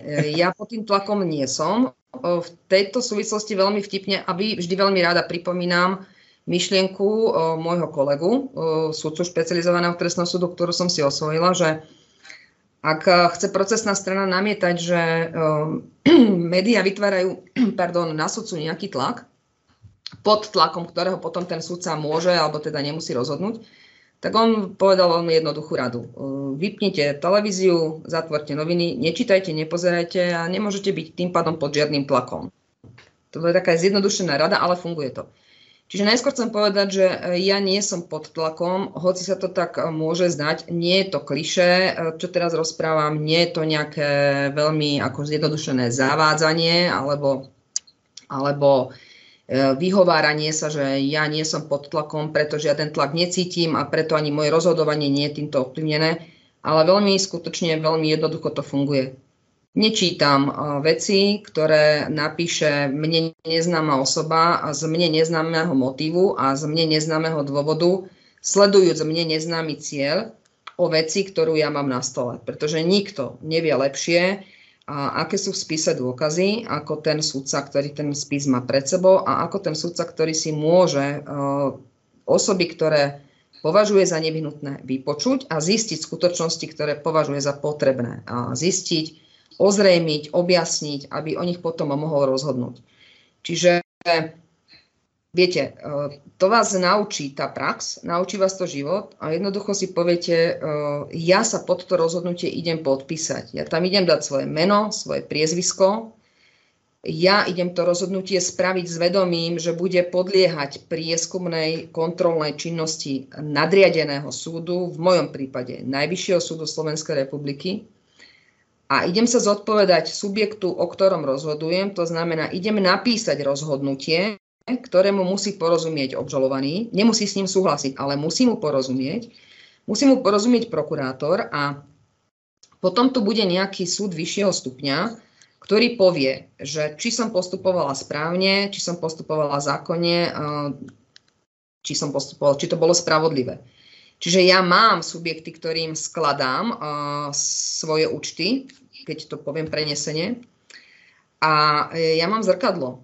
A takisto chcem dobre spávať. To znamená, ja môžem presvedčiť tú verejnosť len tým rozhodnutím, ktoré urobím. A e, ja môžem do toho rozhodnutia nie, nie že môžem, ja tam musím napísať, z čoho ja vychádzam. A v tejto súvislosti ja tiež tvrdím, že sa málo rozprávame. My sa málo medzi sebou rozprávame aj s obhajcami, aj s prokurátormi, myslím teraz na tej profesionálnej úrovni, aby sme si všetci vedeli, všetci, všetky zúčastnené subjekty vedeli povedať, čo chceme. A, a aby na Slovensku, lebo to je tá otázka, ako chcete zvyšovať dôveryhodnosť. No ja ju môžem len svojou prácou. Ale my sa málo rozprávame aj s tými médiami. Pretože viete, tak, tak ako je dobrý profesor a na nič profesor, ako je dobrý lekár a na nič lekár, ako môže byť dobrý sudca a na nič sudca, dobrý advokát a na nič advokát, tak je dobrý novinár a na nič novinár. A vrátim sa k tomu. Keď niekto nerozumie práci, ktorú robí, alebo takto, keď niekto nerozumie téme, o ktorej píše, tak ja mám ako súdkynia dve možnosti. Buď si s ním sadnem alebo zavenujem sa jeho otázkam, z ktorých polovica je sugestívna, druhá polovica je kapciozná a e, skúsim s ním nadviazať kontakt spôsobom, že toto sú otázky, ktoré vám môžem zodpovedať. Aj vám zodpoviem, lebo možno máte na ne nárok. Ale otázky, čo idete robiť na hlavnom pojednávaní a pani sudkynia, kedy bude termín, tak je, dá sa vtipne odpovedať. Pán novinár, vy by ste za koľko, aký čas by ste naštudovali 15 tisíc stranový spis? Čiže skúste sa zamyslieť nad nezmyselnosťou vašej otázky, aby ste pochopili, že ja vám rada na ňu odpoviem, ale sa aj musíme trošku dostať do pozície, že vy viete, na čo sa pýtate. A ja viem, že sa na to pýtate zo záujmu, aby ste priblížili čitateľovi nejakú problematiku a nie preto, že mňa potrebujete za každú cenu zdiskreditovať alebo dostať do pozície, že o mne pre, pretože ja neodpoviem na niektoré otázky, tak budem arogantná alebo podoz, automaticky podozrivá, že tam mám nejaké nekalé úmysly. Čiže treba komunikovať aj s tými novinármi, pretože ja sa ich uh, nepotrebujem zastávať a robiť im obhajcu, nech si uh, obhajujú oni vlastnú prácu. Ja si obhajujem tú svoju. Ale možno keby sme našli nejakú platformu, kde by aj tí novinári pochopili, že sú určité veci, ktoré vieme riešiť, a ktoré riešiť s nimi rozhodne nemôžeme a nechceme, tak by sme sa vedeli posunúť aj v kvalite uh, tej komunikácie aj zo strany toho, či môžeme alebo nemôžeme komentovať svoje rozhodnutia, či môžeme alebo nemôžeme v istom štádiu sa vyjadrovať k niektorým skutočnostiam, aby zase aj ten novinár nevytvoril súdcovi situáciu, ktorá ho neskôr vyautuje z niektoré veci alebo ho dostane do, do nejakej situácie, kde by mohol byť zaujatý alebo, alebo vylúčený z toho konania, pretože povedal na svoj názor, na, na vec, ktorej sa nemal v tom, čo sa ešte vyjadrovať. Ale viete, to je znova, je to o ľuďoch a je to o tom, či chceme túto vec riešiť alebo či chceme na ňu iba ďalej nadávať, stiažovať sa, pretože novinári sa stiažujú, že my sme neprístupným informáciám, dokonca si niektorí myslia, že nás treba kontrolovať a preverovať. Zase na druhej strane sudcovia e, odmietajú e, z týchto dôvodov takého neprofesionálneho prístupu poskytovať informácie, ktoré by ale poskytnúť mohli. No a potom e, sa tu stane, že nikto nechce šíriť informácie a slobodne ich sprístupňovať, sledujúc tým nejaký vyšší cieľ ale že sa tu jednoducho stretávate len s hľadačmi senzácií, s vyrábačmi senzácií a s bulvarizovaním a, a vulgarizovaním toho priestoru, ktorý by mal zostať čistý a strážený tými inštitútmi, ktoré zákonodarca na to práve vytvoril. Ale to je znova, to nie je zodpovednosť moja, to nie je zodpovednosť uh, uh, systému, v ktorom ja pracujem, Eh, je to, jednoducho priniesla to doba a my sme na ňu nezareagovali. A nezareagovali sme do dnešného dňa na ňu ani čo sa týka procesných predpisov.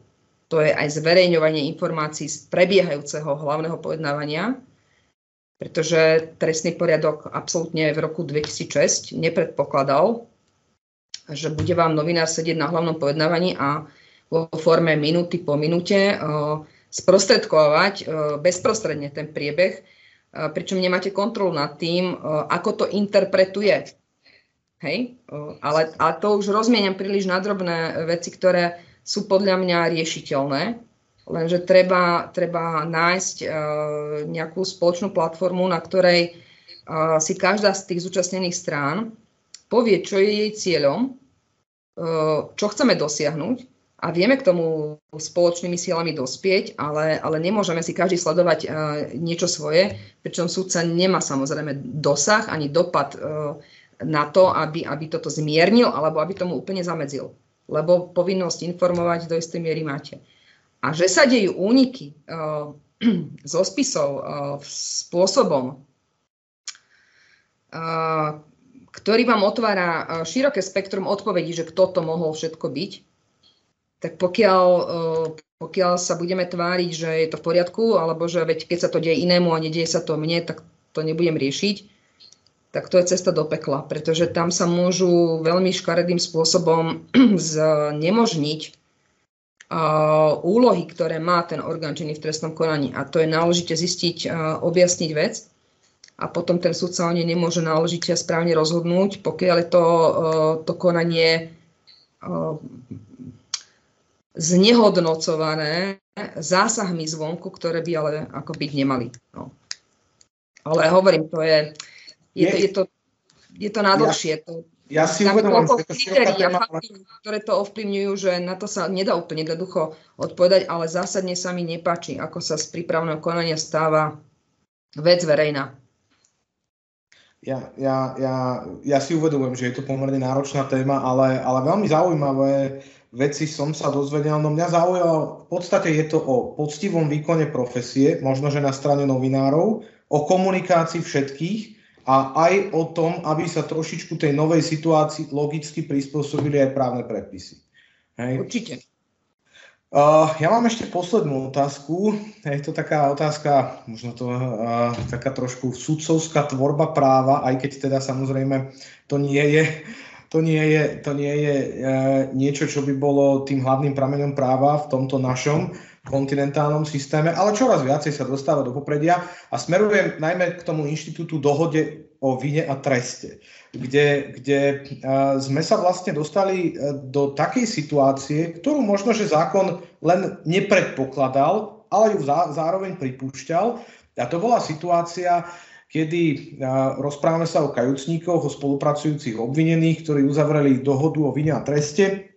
A niekedy ako keby sa zdá, že tá, ten trest je je, je menej primer, respektíve tie výhody, ktoré získajú, je menej primeraný k tomu, čo im hrozilo. Ale na druhej strane, a na to sa práve chcem opýtať, má, existuje prípad, ktorý ste uh, vy v podstate teda priniesla do praxe, kde sa súd nestotožnil alebo teda nerešpektoval dohodu o vine o treste kajúcnici rozprávajú, respektíve uvádzajú priťažujúce, respektíve kompromitujúce skutočnosti a nakoniec sa s tou dohodou súd nestotožní.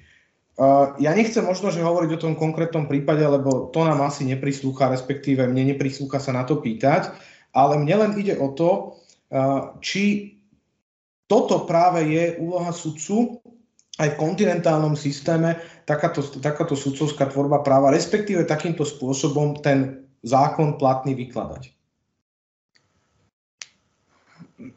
Znova, veľmi ťažká otázka, ktorá by si vyžadovala určite viac času na vysvetlenie, pretože tam je mnoho faktorov, ktoré to ovplyvňujú.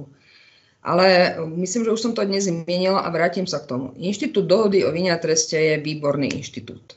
Výborný, myslím si, že jeho zavedenie do nášho právneho poriadku je prínosné a bolo správne ale bol od začiatku nepochopený. Uh, pretože, viete, ako je to v Amerike? Kto ide uh, pred veľkú porotu?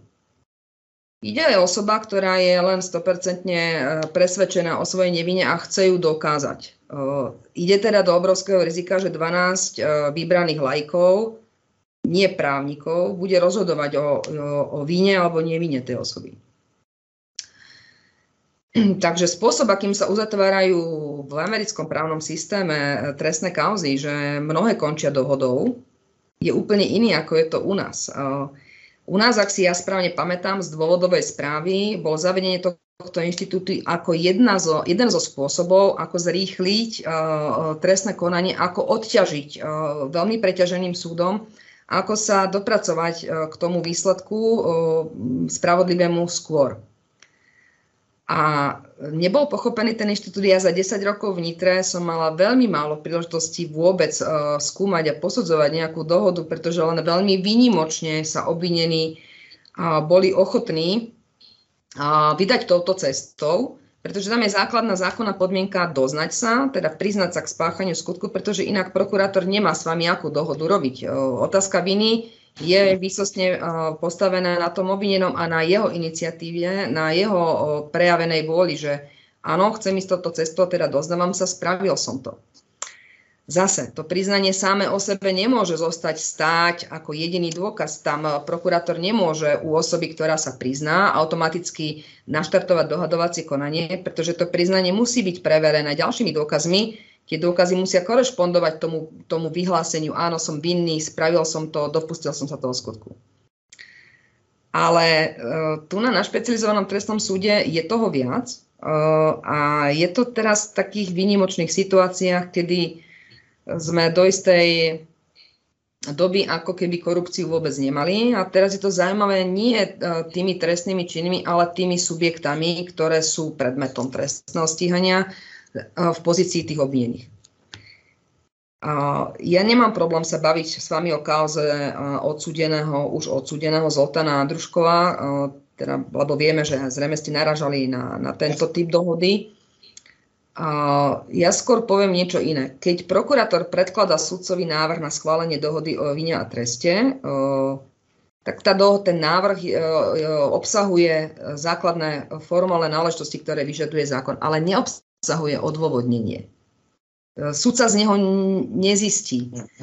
Akými úvahami sa spravoval prokurátor, keď tomu obvinenému ponúkol práve takýto trest. Či už sa jedná o druh trestu, alebo či sa jedná o výmeru toho trestu.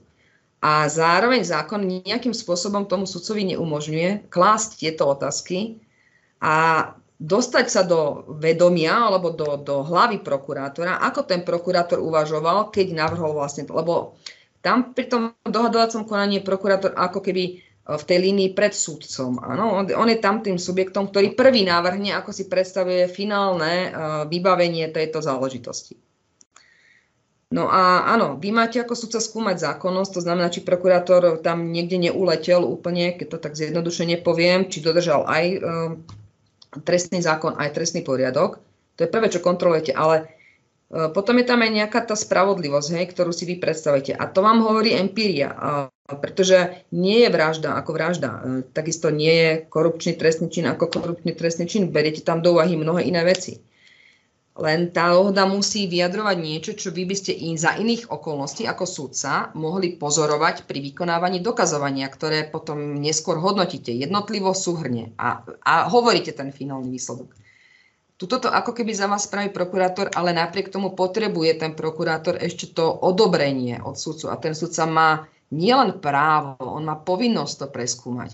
Čiže ja mám takú obavu, že dohadovacie konanie sa u nás zvrhlo do, do štádia, že aha, tak toto je z hľadiska štatistiky rýchlo vybavená vec, ako keby bez námahy, ako keby bez toho náročného dokazovania a nebudem sa tým ani zaoberať, nebudem to nejakým spôsobom podrobovať hlbšej analýze, dlhšiemu zamysleniu, lebo je to pre mňa tzv. ľahké číslo. Nariadím verejné zasadnutie, spravím formálne, čo mi zákon káže, nechám prečítať návrh, položím tam tie nevyhnutné otázky podľa zákona a potvrdím rozsudkom. Tak to si to ja nepredstavujem. Ale znova, to je môj názor, to je môj prístup k veci. A pokiaľ ide o tú druhú časť vašej otázky, viete, pre mňa je veľmi ťažké sa vyjadrovať k tomu, prečo je predmetom diskusie, širokej diskusie, laickej verejnosti, druh a výmera trestu. Pretože, viete, vyjadrovať sa k tomu, že vy vidíte nejaký finálny výsledok, ja to prirovnám k futbalovému zápasu. Keď e, vy máte nejaký obľúbený tým a nevideli ste 90 minút hrať to vaše mužstvo a vidíte, že prehralo 1-2, tak ste nahnevaní, lebo vám to príde, že prečo prehrali, stratili sme 3 body, hoci sme hrali doma a neviem čo, neviem čo. Ale ste nevideli 90 minút tých hráčov, čiže neviete vypovedať, vy neviete, či 1-2 je spravodlivý výsledok, že áno, mali prehrať, pretože hrali, hrali nie veľmi dobre, nehrali kvalitne, alebo či je to výsledok e, spravodlivého výkonu tých jednotlivých hráčov, treba aj e, výkonu toho, toho mm, supera, a hodnotíte len ten holý výsledok. A takto je to aj pri tých rozsudkoch. Ako e, vo výsledku sa napíše, súd potvrdil e, osobe XY podmienečný trest a to je málo a to je škandál, lebo to malo byť viac, ale, ale veď ten súdca povie, koľko to malo byť a ten súdca znova, sa vraciam k tomu, je pod tým podpísaný. Nesie zodpovednosť za to, že vyjadril, že táto dohoda je zákonná a je aj spravodlivá. Prečo to komentuje niekto z hornej dolnej, prečo to komentuje vôbec ktokoľvek, hej, kto neviem z akého dôvodu si vôbec osobuje právo povedať, že mal tam byť iný trest, alebo mal tam byť, nemal tam byť vôbec žiadny trest. Veď dobre, poprosme toho sudcu, či je ochotný k tomu rozsudku, k tomu finálnemu výsledku, ktorý vy vidíte, alebo si prečítate, povedať aj nejaké vety navyše. Keď vás to zaujíma, nech sa páči, príďte na súd. Veď my stále hovoríme, hlavné pojednávania sú verejné, verejné zasadnutia sú verejné. Verejnosť je vylúčená len za špecifických zákonom stanovených, presne predpísaných podmienok, ináč je to všetko verejné. Tak keď chcem verejne komentovať, že toto je podľa mňa málo alebo toto je zlé, nech sa páči, príďte na to pojednávanie, v našom prípade hlavné pojednávanie alebo v prípade dohody verejné zasadnutie. A ak ten sudca nepovie vyčerpávajúco to zdôvodnenie tam v tej pojednávacej miestnosti, tak sa ho slušne spýtajte. Vedeli by ste nám, pán sudca, pani sudkynia, k tomu povedať niečo viac. Chcem sa spýtať na toto, prečo to vidíte takto, prečo to nevidíte inak. A potom môžem napísať článok, prípadne môžem spraviť s tým sudcom rozhovor a poskytnem mu možnosť. Viete, javí sa to, že to je málo alebo že to je nedostatočné. Viete mi povedať, prečo zrovna tento trest sa vám javil ako správny, zákonný, spravodlivý, a tak ďalej a tak podobne. Pretože sudca uh, zvažuje všetky zákonom predpísané okolnosti, nielen poľahčujúce, priťažujúce, ale aj toho konkrétneho páchateľa, jeho osobné pomery, spôsob vykonania skutku, následok, ktorý spôsobil. A vraciam sa k tomu zjednodušenému, nie je vražda ako vražda. Sú vraždy, za ktoré e, treba uložiť doživotný trest, sú vraždy, za ktoré viete uložiť 8 rokov nepodmienečne, pretože taký je zákonný mantinel. Aj v jednom prípade bola následok e, smrť, aj v druhom prípade bola následok smrť. Ale zvažujeme, že toto sa stalo za takýchto okolností, vykonal to také, takýto páchateľ takýmto spôsobom a toto sa stalo za úplne iných okolností. A práve preto je tam tá trestná sadzba od do. Preto sú tam rôzne Eh, výnimky, ktoré súd môže aplikovať, keď sú na to podmienky. A ten súdca by to mal vedieť vysvetliť. Ale hovorím, eh, povedať, že sa nám zdá teda, že všetci odchádzajú s podmienkami a veľmi jednoducho, tak ja sa pýtam, a kto iný ako súd to má povedať a kto iný ako súdca, ktorý v tej konkrétnej veci rozhoduje a koná, je, nesie zodpovednosť za to. Čiže my sklzávame do takých všeobecných konštatovaní, kde si e, z mne neznámych dôvodov veľké množstvo na veci nezainteresovaných ľudí dovoluje vyslovovať názor na veci, o ktorých ale dohromady nič nevedia. A konštatovať, že je to málo alebo že to malo byť inak, e, sa zase ja pýtam, odkiaľ pramení odvaha alebo právo vôbec toto konštatovať, pokiaľ to nemáte skonfrontované s tým jediným výlučným odborníkom, ktorý nesie za to reálne zodpovednosť. Je to debata, znova, veľmi zaujímavá otázka a určite by si to vyžadovalo dlhšiu debatu, ale zamyslíme sa nad tým, že komentujme len to a vyjadrujme sa záväzne alebo nejakým takým záväzujúcim spôsobom len k tomu, o čom naozaj máme informácie. Ja tiež nerozprávam hokejovému trénerovi reprezentačnému, do nominácie a vo výsledku môžem mať ako fanúšik slovenského hokeja nejaký pocit zo zápasu, ktorý som videla, eh, ale si ten pocit nechám pre seba, lebo táto pocitológia, ktorá sa tu rozmohla, eh, titulom, ktoré si mnohí eh, myslia, že majú právo sa vyjadrovať ku všetkému a ešte teda nebodaj majú pocit, že to robia relevantným spôsobom, je veľmi nebezpečná. Preto ja som za to, aby sme e, šírili osvetu a aj sudcovia by mali viacej aktívne. Lebo takto, ak chceme v tomto nápravu, tak ja si myslím, že ju sudca nemôže očakávať od toho novinára, ktorý, ktorého nemá kto dovzdelať, ktorého nemá kto zaškoliť, ktorého nemá kto usmerniť. Že očakávať automaticky od niekoho iného, že sa zmení, to je, to je naivné a v tomto veku si myslím, že aj hlúpe. Teda ak chcem na tom niečo zmeniť, mala by tá iniciatíva asi výsť od nás. A keď sa mi potom rokmi nebude dáriť prispieť k nejakému zlepšeniu alebo náprave, tak si aspoň poviem, že potom mám právo to ja ako sudca kritizovať, alebo poviem, spravila som preto všetko, čo som mohla a napriek tomu sa tá pozitívna zmena nedeje. Ale viete, to je tak na Slovensku typické, že všetci by sme chceli, aby dobre bolo, ale uh, treba začať od seba. Čiže Môžem niečo zmeniť, ale musím na tom aktívne sa podielať. Nemôžem čakať automaticky, že zajtra to bude lepšie, keď ja, keď ja ani nepomenujem, čo mi na tom prekáža a čo by sme mohli odstraniť, lebo toto nie sú neodstraniteľné veci, toto nie sú ani neriešiteľné veci, len znova sa vraciam k tomu. Komu to prospieva a kto sleduje aký záujem? To je veľmi jednoduché. Mm. to je, to, je, to je niečo, čo v konečnom dôsledku vyplynulo viackrát z tejto diskusie. Vždy musíme tak trošičku hľadať chybu nielen hore, ale aj dole a musí sa začínať ja. od seba a musí sa začínať v úvodzovkách aj od adresátov informácií, hej, ktorými sme my sami a musíme ich vždy nejakým spôsobom vyhodnocovať, nielen príjmať, lebo to je možno, že tiež chyba tejto doby, že máme množstvo informácií, ktoré bez hlavo príjmame bez toho, aby sme sa nad nimi dokázali kriticky zamyslieť.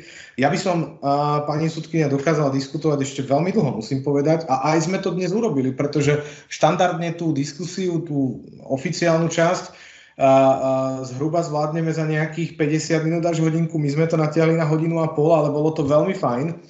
A ja som za to naozaj veľmi vďačný. Ďakujem pekne. No a teraz máme taký zvyk, aspoň krátko, ak by niekto chcel položiť našemu, našej dnešnej hostke e, otázku, tak ja poprosím nie do četu, keďže sme to takto pretiahli, ale len osobne, kto by sa chcel prihlásiť, nech sa páči. Máme tu okamžite dvoch prihlásených, takže najprv uh, pán kolega Lachman, potom pani kolegyňa Porubiaková. Nech sa páči, pán kolega. Dobrý deň, prajem. Ja by som sa vás chcel opýtať, že veľa som vnímal nejakú kritiku alebo osočovanie od poslancov parlamentu, hlavne na vašu adresu. Tak som sa vás chcel pýtať, že ako to vy vnímate, či sa nad tým aj nejako pozastavíte, alebo tak, alebo to jednoducho prejde okolo vás. Ďakujem. Ďakujem pekne za túto otázku. Úprimne poviem, nebudem klamať, že o tom neviem pretože tým by som ako keby poprela, že som zorientovaná v čase a v priestore a že vnímam tú realitu okolo seba. Ale úprimne poviem, že e, nevnímam to, nevnímam to ako niečo, čo by som mala riešiť, čomu by som sa mala vyjadrovať, na čo by som mala reagovať. Je právo poslanca alebo politika eh, komentovať veci alebo skutočnosti, o ktorých si myslí, že sú dôležité pre jeho voliča alebo pre naplnenie cieľov, ktoré sleduje. V žiadnom prípade si však nemyslím, že by malo byť eh, zo strany sudcu, eh, že by mala byť zrealizovaná či už bezprostredná alebo akákoľvek následujúca reakcia. Nevyrušuje ma to, pristupujem k tomu tak, že e, je to, je to právo toho konkrétneho človeka e, zaujať e, k nejakej konkrétnej otázke a odprezentovať aj svoj postoj. Zároveň platí, že a teraz bez urážky, aby to niekto zle nepochopil, ten poslanec nie je pre mňa partnerom do diskusie. To znamená, ja nemám dôvod s ním viesť ani osobnú a ani inú debatu. To znamená, nebudem na to reagovať ani, o, ani v osobnom kontakte a ani v inom priestore. Nevidím na to dôvod a vrátim sa len k tomu. Vysvetľujem veci, ktoré konkrétne osoby kritizujú vo svojej rozhodovacej činnosti, za to nesiem zodpovednosť.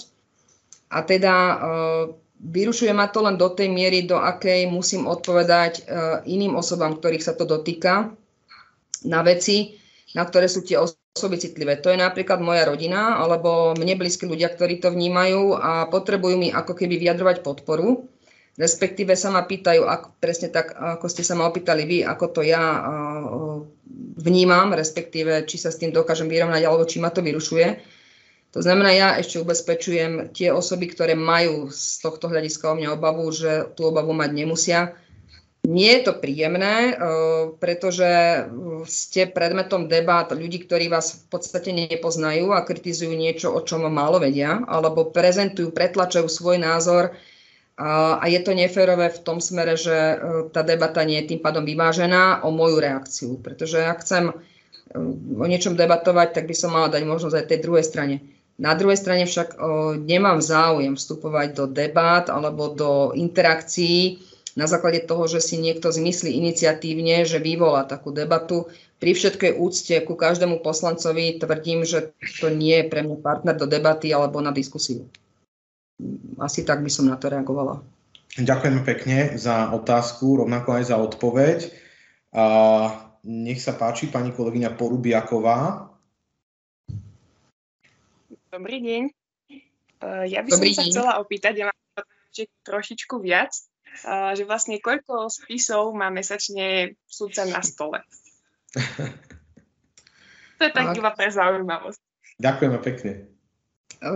Koľko spisov má súdca mesačne na stole sa veľmi výrazne líši od súdu, na ktorom súdca pracuje, od agendy, ktorú súdca vybavuje. Keby som ja teraz dokázala natočiť tú kameru na širš, a teda mohla širšie zábrať svoju kanceláriu, by ste videli aj ako vyzerá napríklad jeden spis v rozsahu nejakých 35 a viacej zväzkov, čiže to už vám stačí, ak jeden spis máte na stole, pretože to je jedna konkrétna vec a zaberie vám to celý stôl ale uh, zaskočili ste ma, pretože ja si takúto štatistiku nevediem, uh, alebo teda nesleduje to naša trestná kancelária, ale mesačne nejakých 5-6 vecí sa mi cez ruky dostane v tom rozsahu, v akom teda sa bavíme, že sú to niekoľko tisíc stranové veci.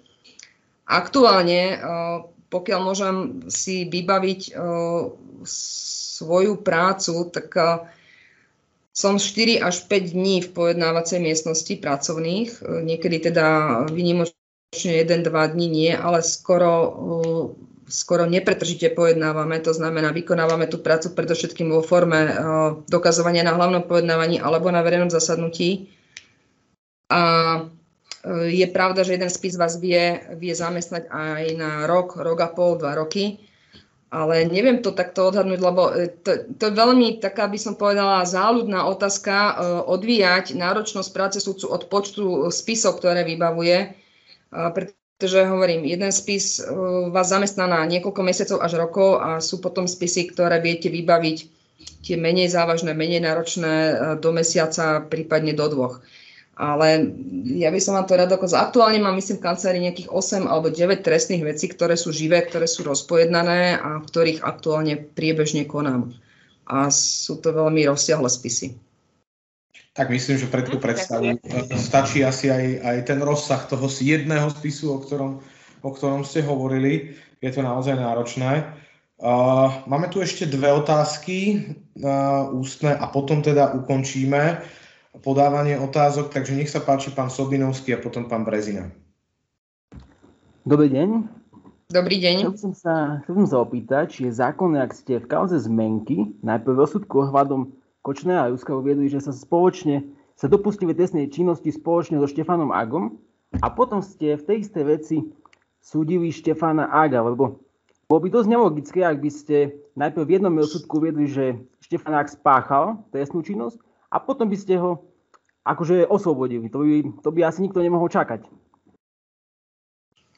E, rozumiem tejto otázke, ďakujem za tú otázku. Je to trošku e, odborná otázka, ale v zásade sa budem snažiť veľmi jednoducho na ňu odpovedať. Nebolo našou voľbou, že sme prejednávali najskôr tie prvé dve osoby alebo prvých dvoch páchateľov zo skutku, na ktorom sa teda vo výsledku podielali viaceré osoby, alebo teda konkrétne aj pán obžalovaný Ak, tak ako sa to konštatovalo v tom teda poslednom rozsudku pretože by sme tým nepopisovali ten istý skutok.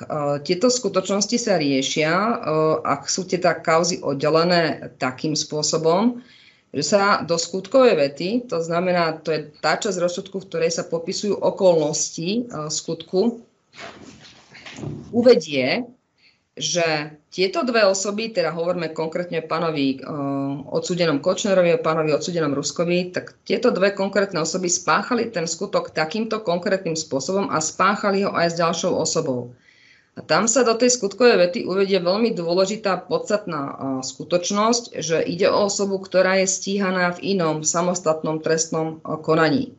Tým sa na jednej strane vyjadruje rešpekt k prezumcii neviny, a na druhej strane sa tým dôsledne popisuje uh, dôkazná situácia v stave, kedy tá obžaloba bola podávaná a vo výsledku aj v rozsudku, keď sme my dospeli k tomu, že áno, aj takáto ďalšia osoba tam uh, mala byť na tom skutku účastná, pričom konštatujeme, že je stíhaná v samostatnom konaní.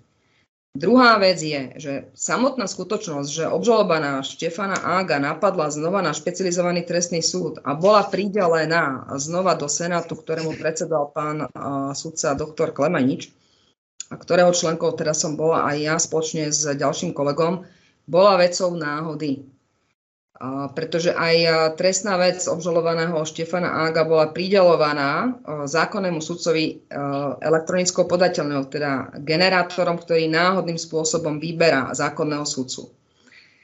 Ja viem, že je to, zdá sa, že je tomu ťažké uveriť, ale naozaj to generátor vybral spôsobom, ktorý bol náhodný a ktorý teda znova vybral ten istý senát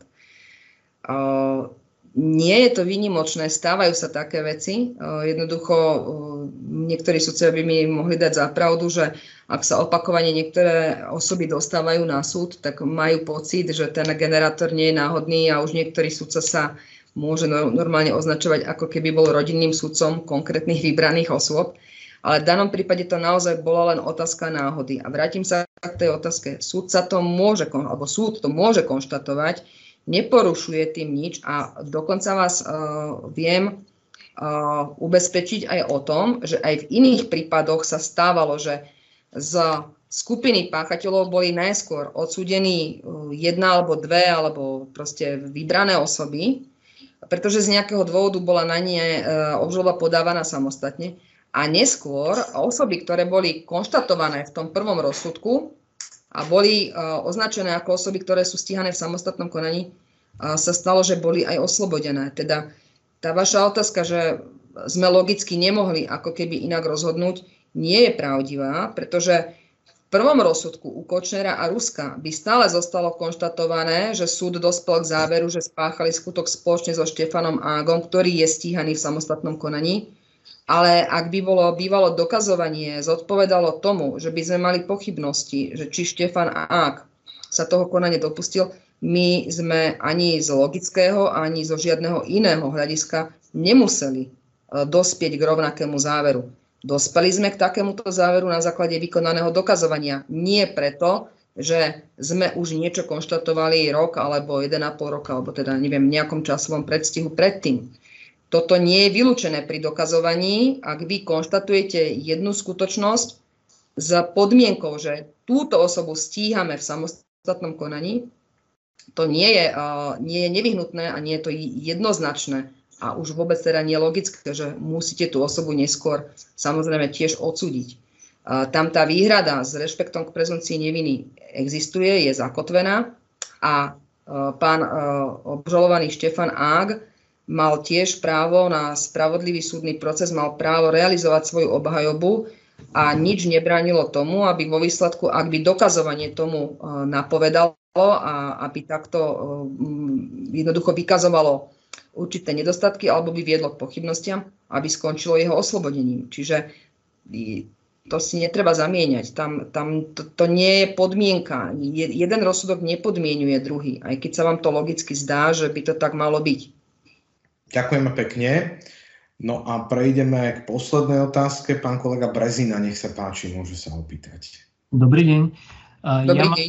dve otázky, ktoré možno spolu súvisia. Prvá je, že aká je časová náročnosť e, práce sudcu, čo sa týka pracovného týždňa, aj vzhľadom na to, čo ste spomínali, že teda jeden spis môže byť takto rozsahovo aj e, nejako tak e, jednoducho náročný na mm, preštudovanie, e, zaujatie stanoviska a tak ďalej. A druhá časť otázky, e, ktorá sa týka možno osobnosti sudcu, že ako sudca alebo sudkynia pristupuje k tomu, keď, má, keď rieši teda závažné kauzy a podobne, aby, mm, aby dodržiaval nejakú takú vlastnú psychohygienu a, a nejakú takto, viete k čomu smerujem, že vlastne aby, aby ten osobný život bol plnohodnotný a aby, aby sa vás e, nedotýkali nejako tieto, tieto veci.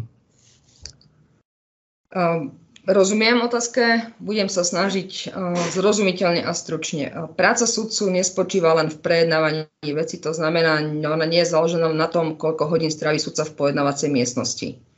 To je len jedna z viacerých zložiek. Ďalšia súčasť práce sudcu je štúdium spisu, teda naštudovanie problematiky, prejdenie si spisového materiálu, oboznámenie sa s tým, čo tvorí obsah spisu. Tam sa vám k časovej náročnosti neviem vyjadriť, môžem to trošku uh, zjednodušiť, že záleží od toho, ako rýchlo viete čítať ale v zásade uh, treba naštudovať spis. Niektoré spisy sa čítajú týždne, niektoré sa čítajú mesiace, až do momentu, kým súdca nie je spolahlivo presvedčený o tom, že pozná všetko, čo potrebuje poznať, než nariadi termín.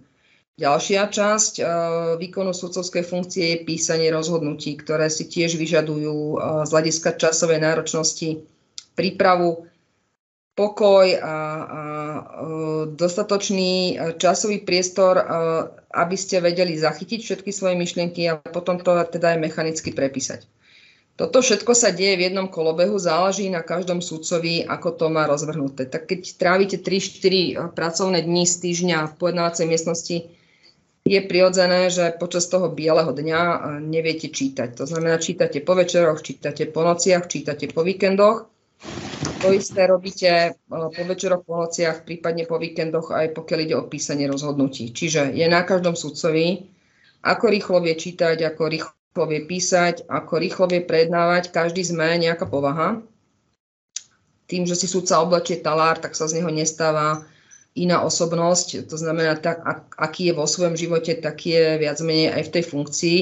Niekto je dynamickejší, niekto je pomalší, niekto je flegmatickejší, niekto je výbušnejší.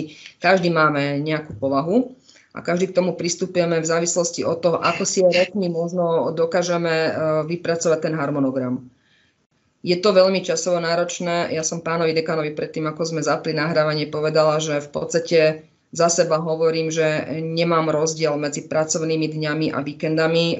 Táto hranica sa u mňa už úplne potrela, pretože je úplne normálne, že pracujeme cez víkend a dovolím si tvrdiť, že nielen ja, ale aj mnoho kolegov a kolegyň, ktorých to pozorujem.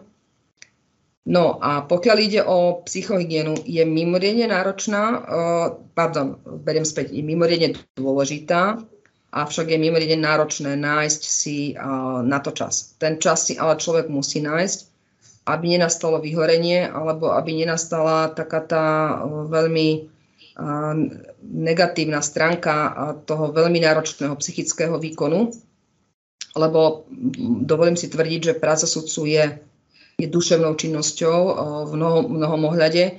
Práca trestného sudcu je poznačená tým, že neprichádza denne do, kontakte, do kontaktu s dobrom, ale práve naopak so zlom v rôznych podobách pretože nič uh, dobré s vami nespraví ani uh, sledovanie uh, násilnej trestnej činnosti, alebo teda študovanie a oboznamovanie sa.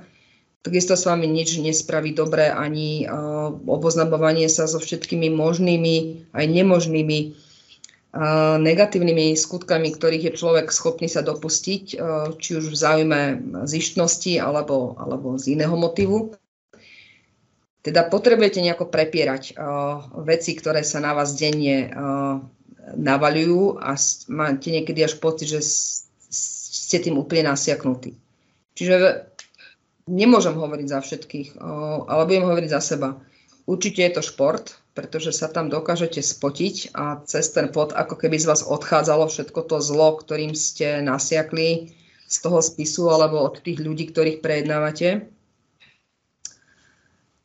A potom e, čokoľvek iné, pričom človek dokáže uh, si, teraz to poviem tak nadnesenie, vyčistiť hlavu alebo úplne vypnúť uh, do iného režimu.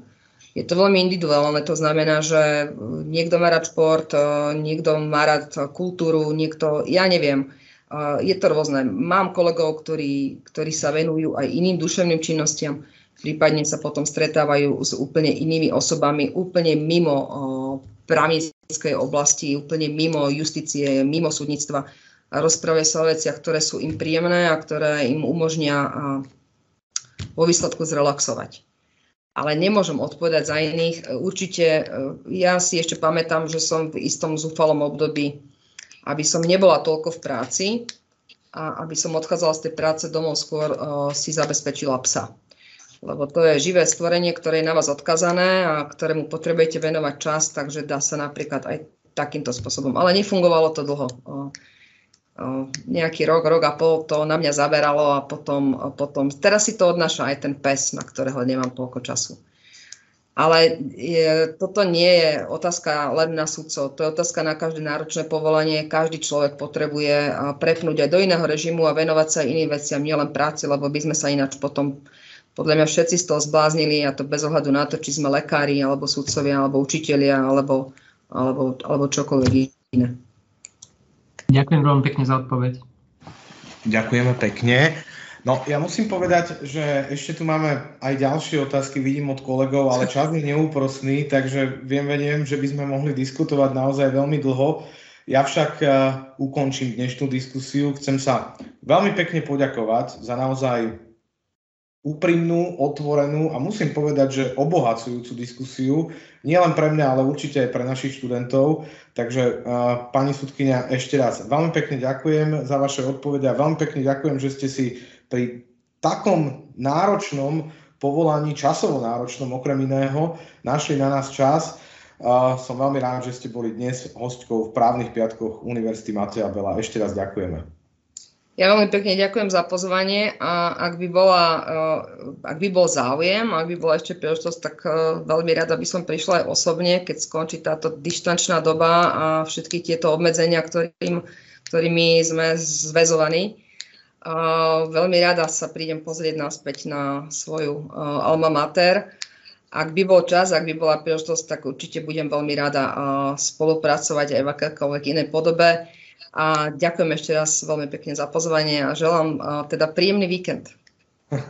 Ďakujem pekne. My veľmi radi a veríme, že tú fakultu nespoznáte, že je naozaj už trošku iná, ako, ako, ako bola vtedy, ale naozaj kedykoľvek ste vítaná a budeme sa tešiť na akúkoľvek ďalšiu príležitosť. Keď sa budeme môcť stretnúť, verím, že áno, naozaj už aj po pandémii. No, takže, takže takisto všetko... Na mňa, Hej, kontakt na mňa máte, viete, kde ma nájdete, to znamená, ak by, hovorím, bola nejaká príležitosť a, a by ste to považovali za prínosné, budem veľmi rada spolupracovať. Ďakujem pekne. Ako ste to aj sama povedali, uh, také tie externé prednášky od praktikov pre našich študentov sú absolútne na nezaplatenie, čiže my veľmi radi a budem to brať ako taký prísľub budúcej spolupráce, takže kontakt mám a, a, a, a rád, sa, rád ho využijem. A ja ešte uh, trošku, uh, my, zabudla som v rámci tej diskusie povedať, že ja by som možno vyzvala študentov, pretože vy máte v Banskej Bystrici obrovskú výhodu. Máte tam súdy, máte tam aj Všeobecný súd, aj teda okresný, aj krajský a máte tam aj pracovisko špecializovaného trestného súdu. To znamená, ak by mal naozaj niekto reálne záujem vidieť ako to, ako to v tej praxi je, tak je to, to je, to je napríklad som zavodla povedať, že to bola aj pre nás v tom čase výhoda, pretože študovať v meste, kde je ten súd mm, a ešte k tomu teda aj špecializovaný trestný súd teraz, v týchto časoch, tak je možno fajn, ak chce niekto reálne zistiť, ako to prebieha, má možnosť, tak to treba využiť. Tým chcem povedať, že teda máte to trošku do Pezinka ďaleko, ale ak by ste chceli, tak nie je problém, aby ste prišli navštíviť nejaké to nejaké to verejné zasadnutie alebo hlavné pojednávanie do Pezinka. Ďakujeme pekne a, a berte to aj vy všetci ostatní ako skvelé pozvanie využiť túto príležitosť a naučiť sa niečo aj in media zres priamo na, na pojednávaní, pretože nič nie je a, takou pomôckou pri učení sa aj v oblasti právnych vied, ako keď sa učíte niečo na základe vlastnej skúsenosti. Niečo, čo si viete, viete overiť. Takže určite ďakujeme pekne aj za toto. Všetkým ešte raz veľmi pekne ďakujem a, a za účasť, za vaše otázky. No a ako to býva zvykom, na záver jednej diskusie vždy všetkých pozvem aj na tú druhú, budúco týždňovú, ktorá nás čaká opäť v rovnakom čase. Ako som už dnes spomínal, našim budúco týždňovým hostom bude moderátor, redaktor, ale aj právnik Viktor Vince, ktorý nás prevedie svetom mediálneho práva. Takže tešíme sa a dnes vám prajem ešte všetko dobré a dobrú chuť. Ďakujem pekne, majte sa pekne, dovidenia. Ďakujeme, dovidenia.